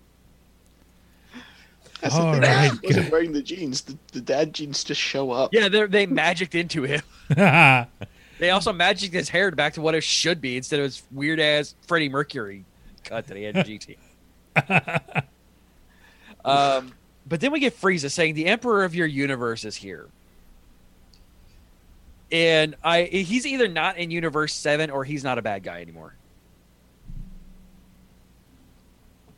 Like I, I honestly I, I find it hard to believe that he after going through that after seeing what Goku can do now, will continue to harass Universe 7 in a negative way. Could he have gone to the lowest mortal level because they're Uh, they're they're they're uh That'd be 10. So Yeah. possibly. because like they had the lowest mortal because their their god also, didn't they, destroy. they only have two Namekians now, so he doesn't have to worry about those assholes coming back and haunting him. oh, that's six. That has two Namekians, Namekians now. yeah, Because Um, they have Yardra- No, it's Universe 2 that has a Yardradian. yeah. Oh right, let's uh let's wrap But- this thing up because Yeah, we're I, going. I honestly believe that Frieza is not uh, either is not on Universe 7 anymore or is not a bad guy on Universe 7 anymore. He's absolutely going to be super tsundere about it, though. Be like, oh, I'm totally being evil right now. Yeah, yeah. If he's on Universe Seven, like, yeah, we're, we're, he's absolutely. Oh yes, g- yes, you silly monkey. I'm totally evil. Then why are you only? Why are you like taking planets that have no life, creating life on them, and putting good lives on them? Uh, because they It's are under called my rule, you stupid monkey. He's flipping. He's flipping his real estate offerings. Which Obviously, is what Frost started out as, as they as a real estate mogul at Universe Six. So I like the idea of Frieza actually being a uni- free real estate mogul. I mean, that's what he was in the beginning. He was depopulating planets and selling them. Yeah, I, I just like, he's just populating them now. Like, all right. So real quick, uh, obviously, uh, Ancient Magus Bride is ending, and starting next week, I believe we're even getting some. Yeah. Uh, well, by the time we next air, we're gonna get some new premieres for the next episode, next season. For we so we got our spring 2018 stuff, which we're getting. Uh, My Hero Academia. By the way, it is the spring of shonen bullshit. So hype. we get My Hero back for its third season. As it should be. We get the second course of season three of Shokugeki no Soma. Yep. The train arc. I don't know what that means. Hashtag There are read the several manga. that I'm going to be watching and grumpily not talking about, like Persona 5 the animation, because Carrie is not wanting to watch that animation. Uh, we have what was the what was the other one we were going to be talking about? Um, The fluffy one. Huh? We have. Fuck, hold on. Pulling up Slack. Rick. It's one of the mecha ones, I know that. Um, because it, it's not. Um, the. By the way, I am super hype about the coming back of Full Metal Panic. The show that honestly surprises me that Josh never watched. uh, wait, wait, Duel Masters is getting a new season. The fuck? or was it? There was something else because next next by the time next week comes around, we're ending. Um, oh no, we're continuing on with Darling. yes. Yeah. Yeah. Uh, so Mummy's ending next next season next episode, um, and we're continuing on with Darling. We're and we're adding in uh, Shokugeki and um, My hero. My Hero, and that's uh, ota- is it hard to pick up a thing as an otaku Yes. apparently because that was a great sound. Um, I like to and through because we're getting a lot of OVAs next season too, including the new Digimon Tri. As you can tell, Josh is happy about that one. We're getting a uh, Shokugeki OVA. Um, you know, we're getting you we're getting a bunch of like movies that we'll talk about as sparingly as they come across. And then yeah, so we're gonna have a spring of shonen bullshit. So I am okay with that. Josh, I will- Death by Mage is asking about Digimon. If you haven't been watching Digimon Tri, it's so good. get on that. Continuation of the first two seasons. Which for some reason we don't get any of the second season in there. Well, those those character well, because the the thing with the second season was it kind of played off of the first one, but it was its own characters. But there's still some stuff from the second season that was implied in uh the O- the OVA so far. I mean, yeah, Adventure Two is a direct sequel, though. I mean, like Yeah. the characters are there. but but all the characters who are the primary protagonists in Adventure Two are just off doing their own things during this. I don't know if they're going to show up in the coming. They probably should, because a lot of shit that would involve them would be like there. Like it would not be that Yeah. hard, including the pri- the first primary antagonist of Adventure Two showing up. So Yeah, but but but yeah. Either way, Digimon Tri.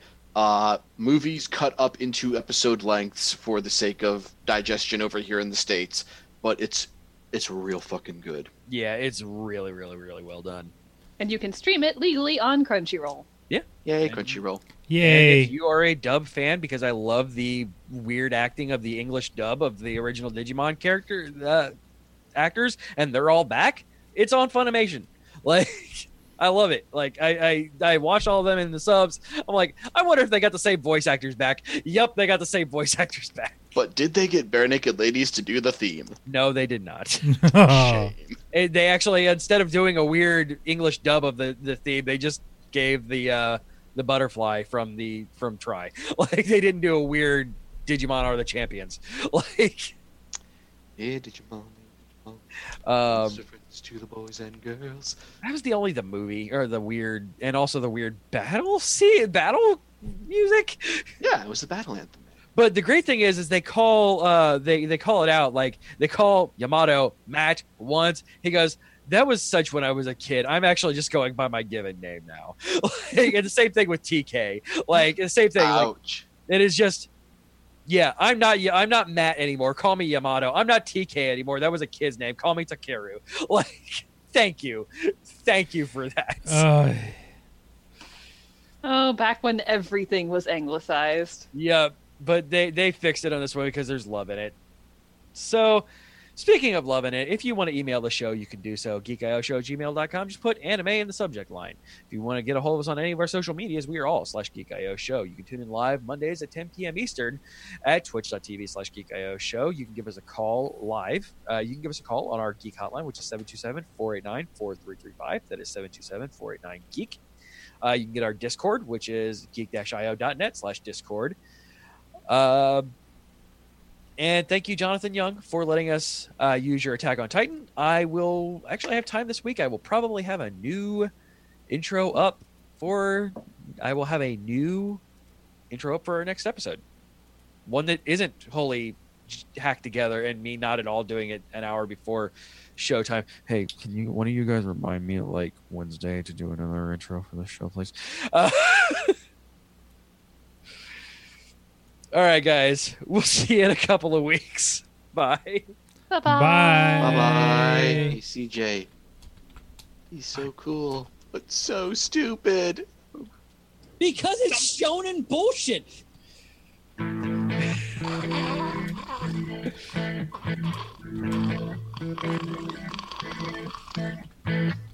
Hi, my name is Water Buffalo, and I hope you've enjoyed this Geekio Media Network production.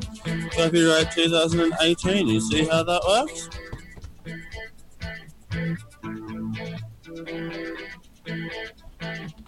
Yeah, yeah, yeah. Diamond Club hopes you have enjoyed this program.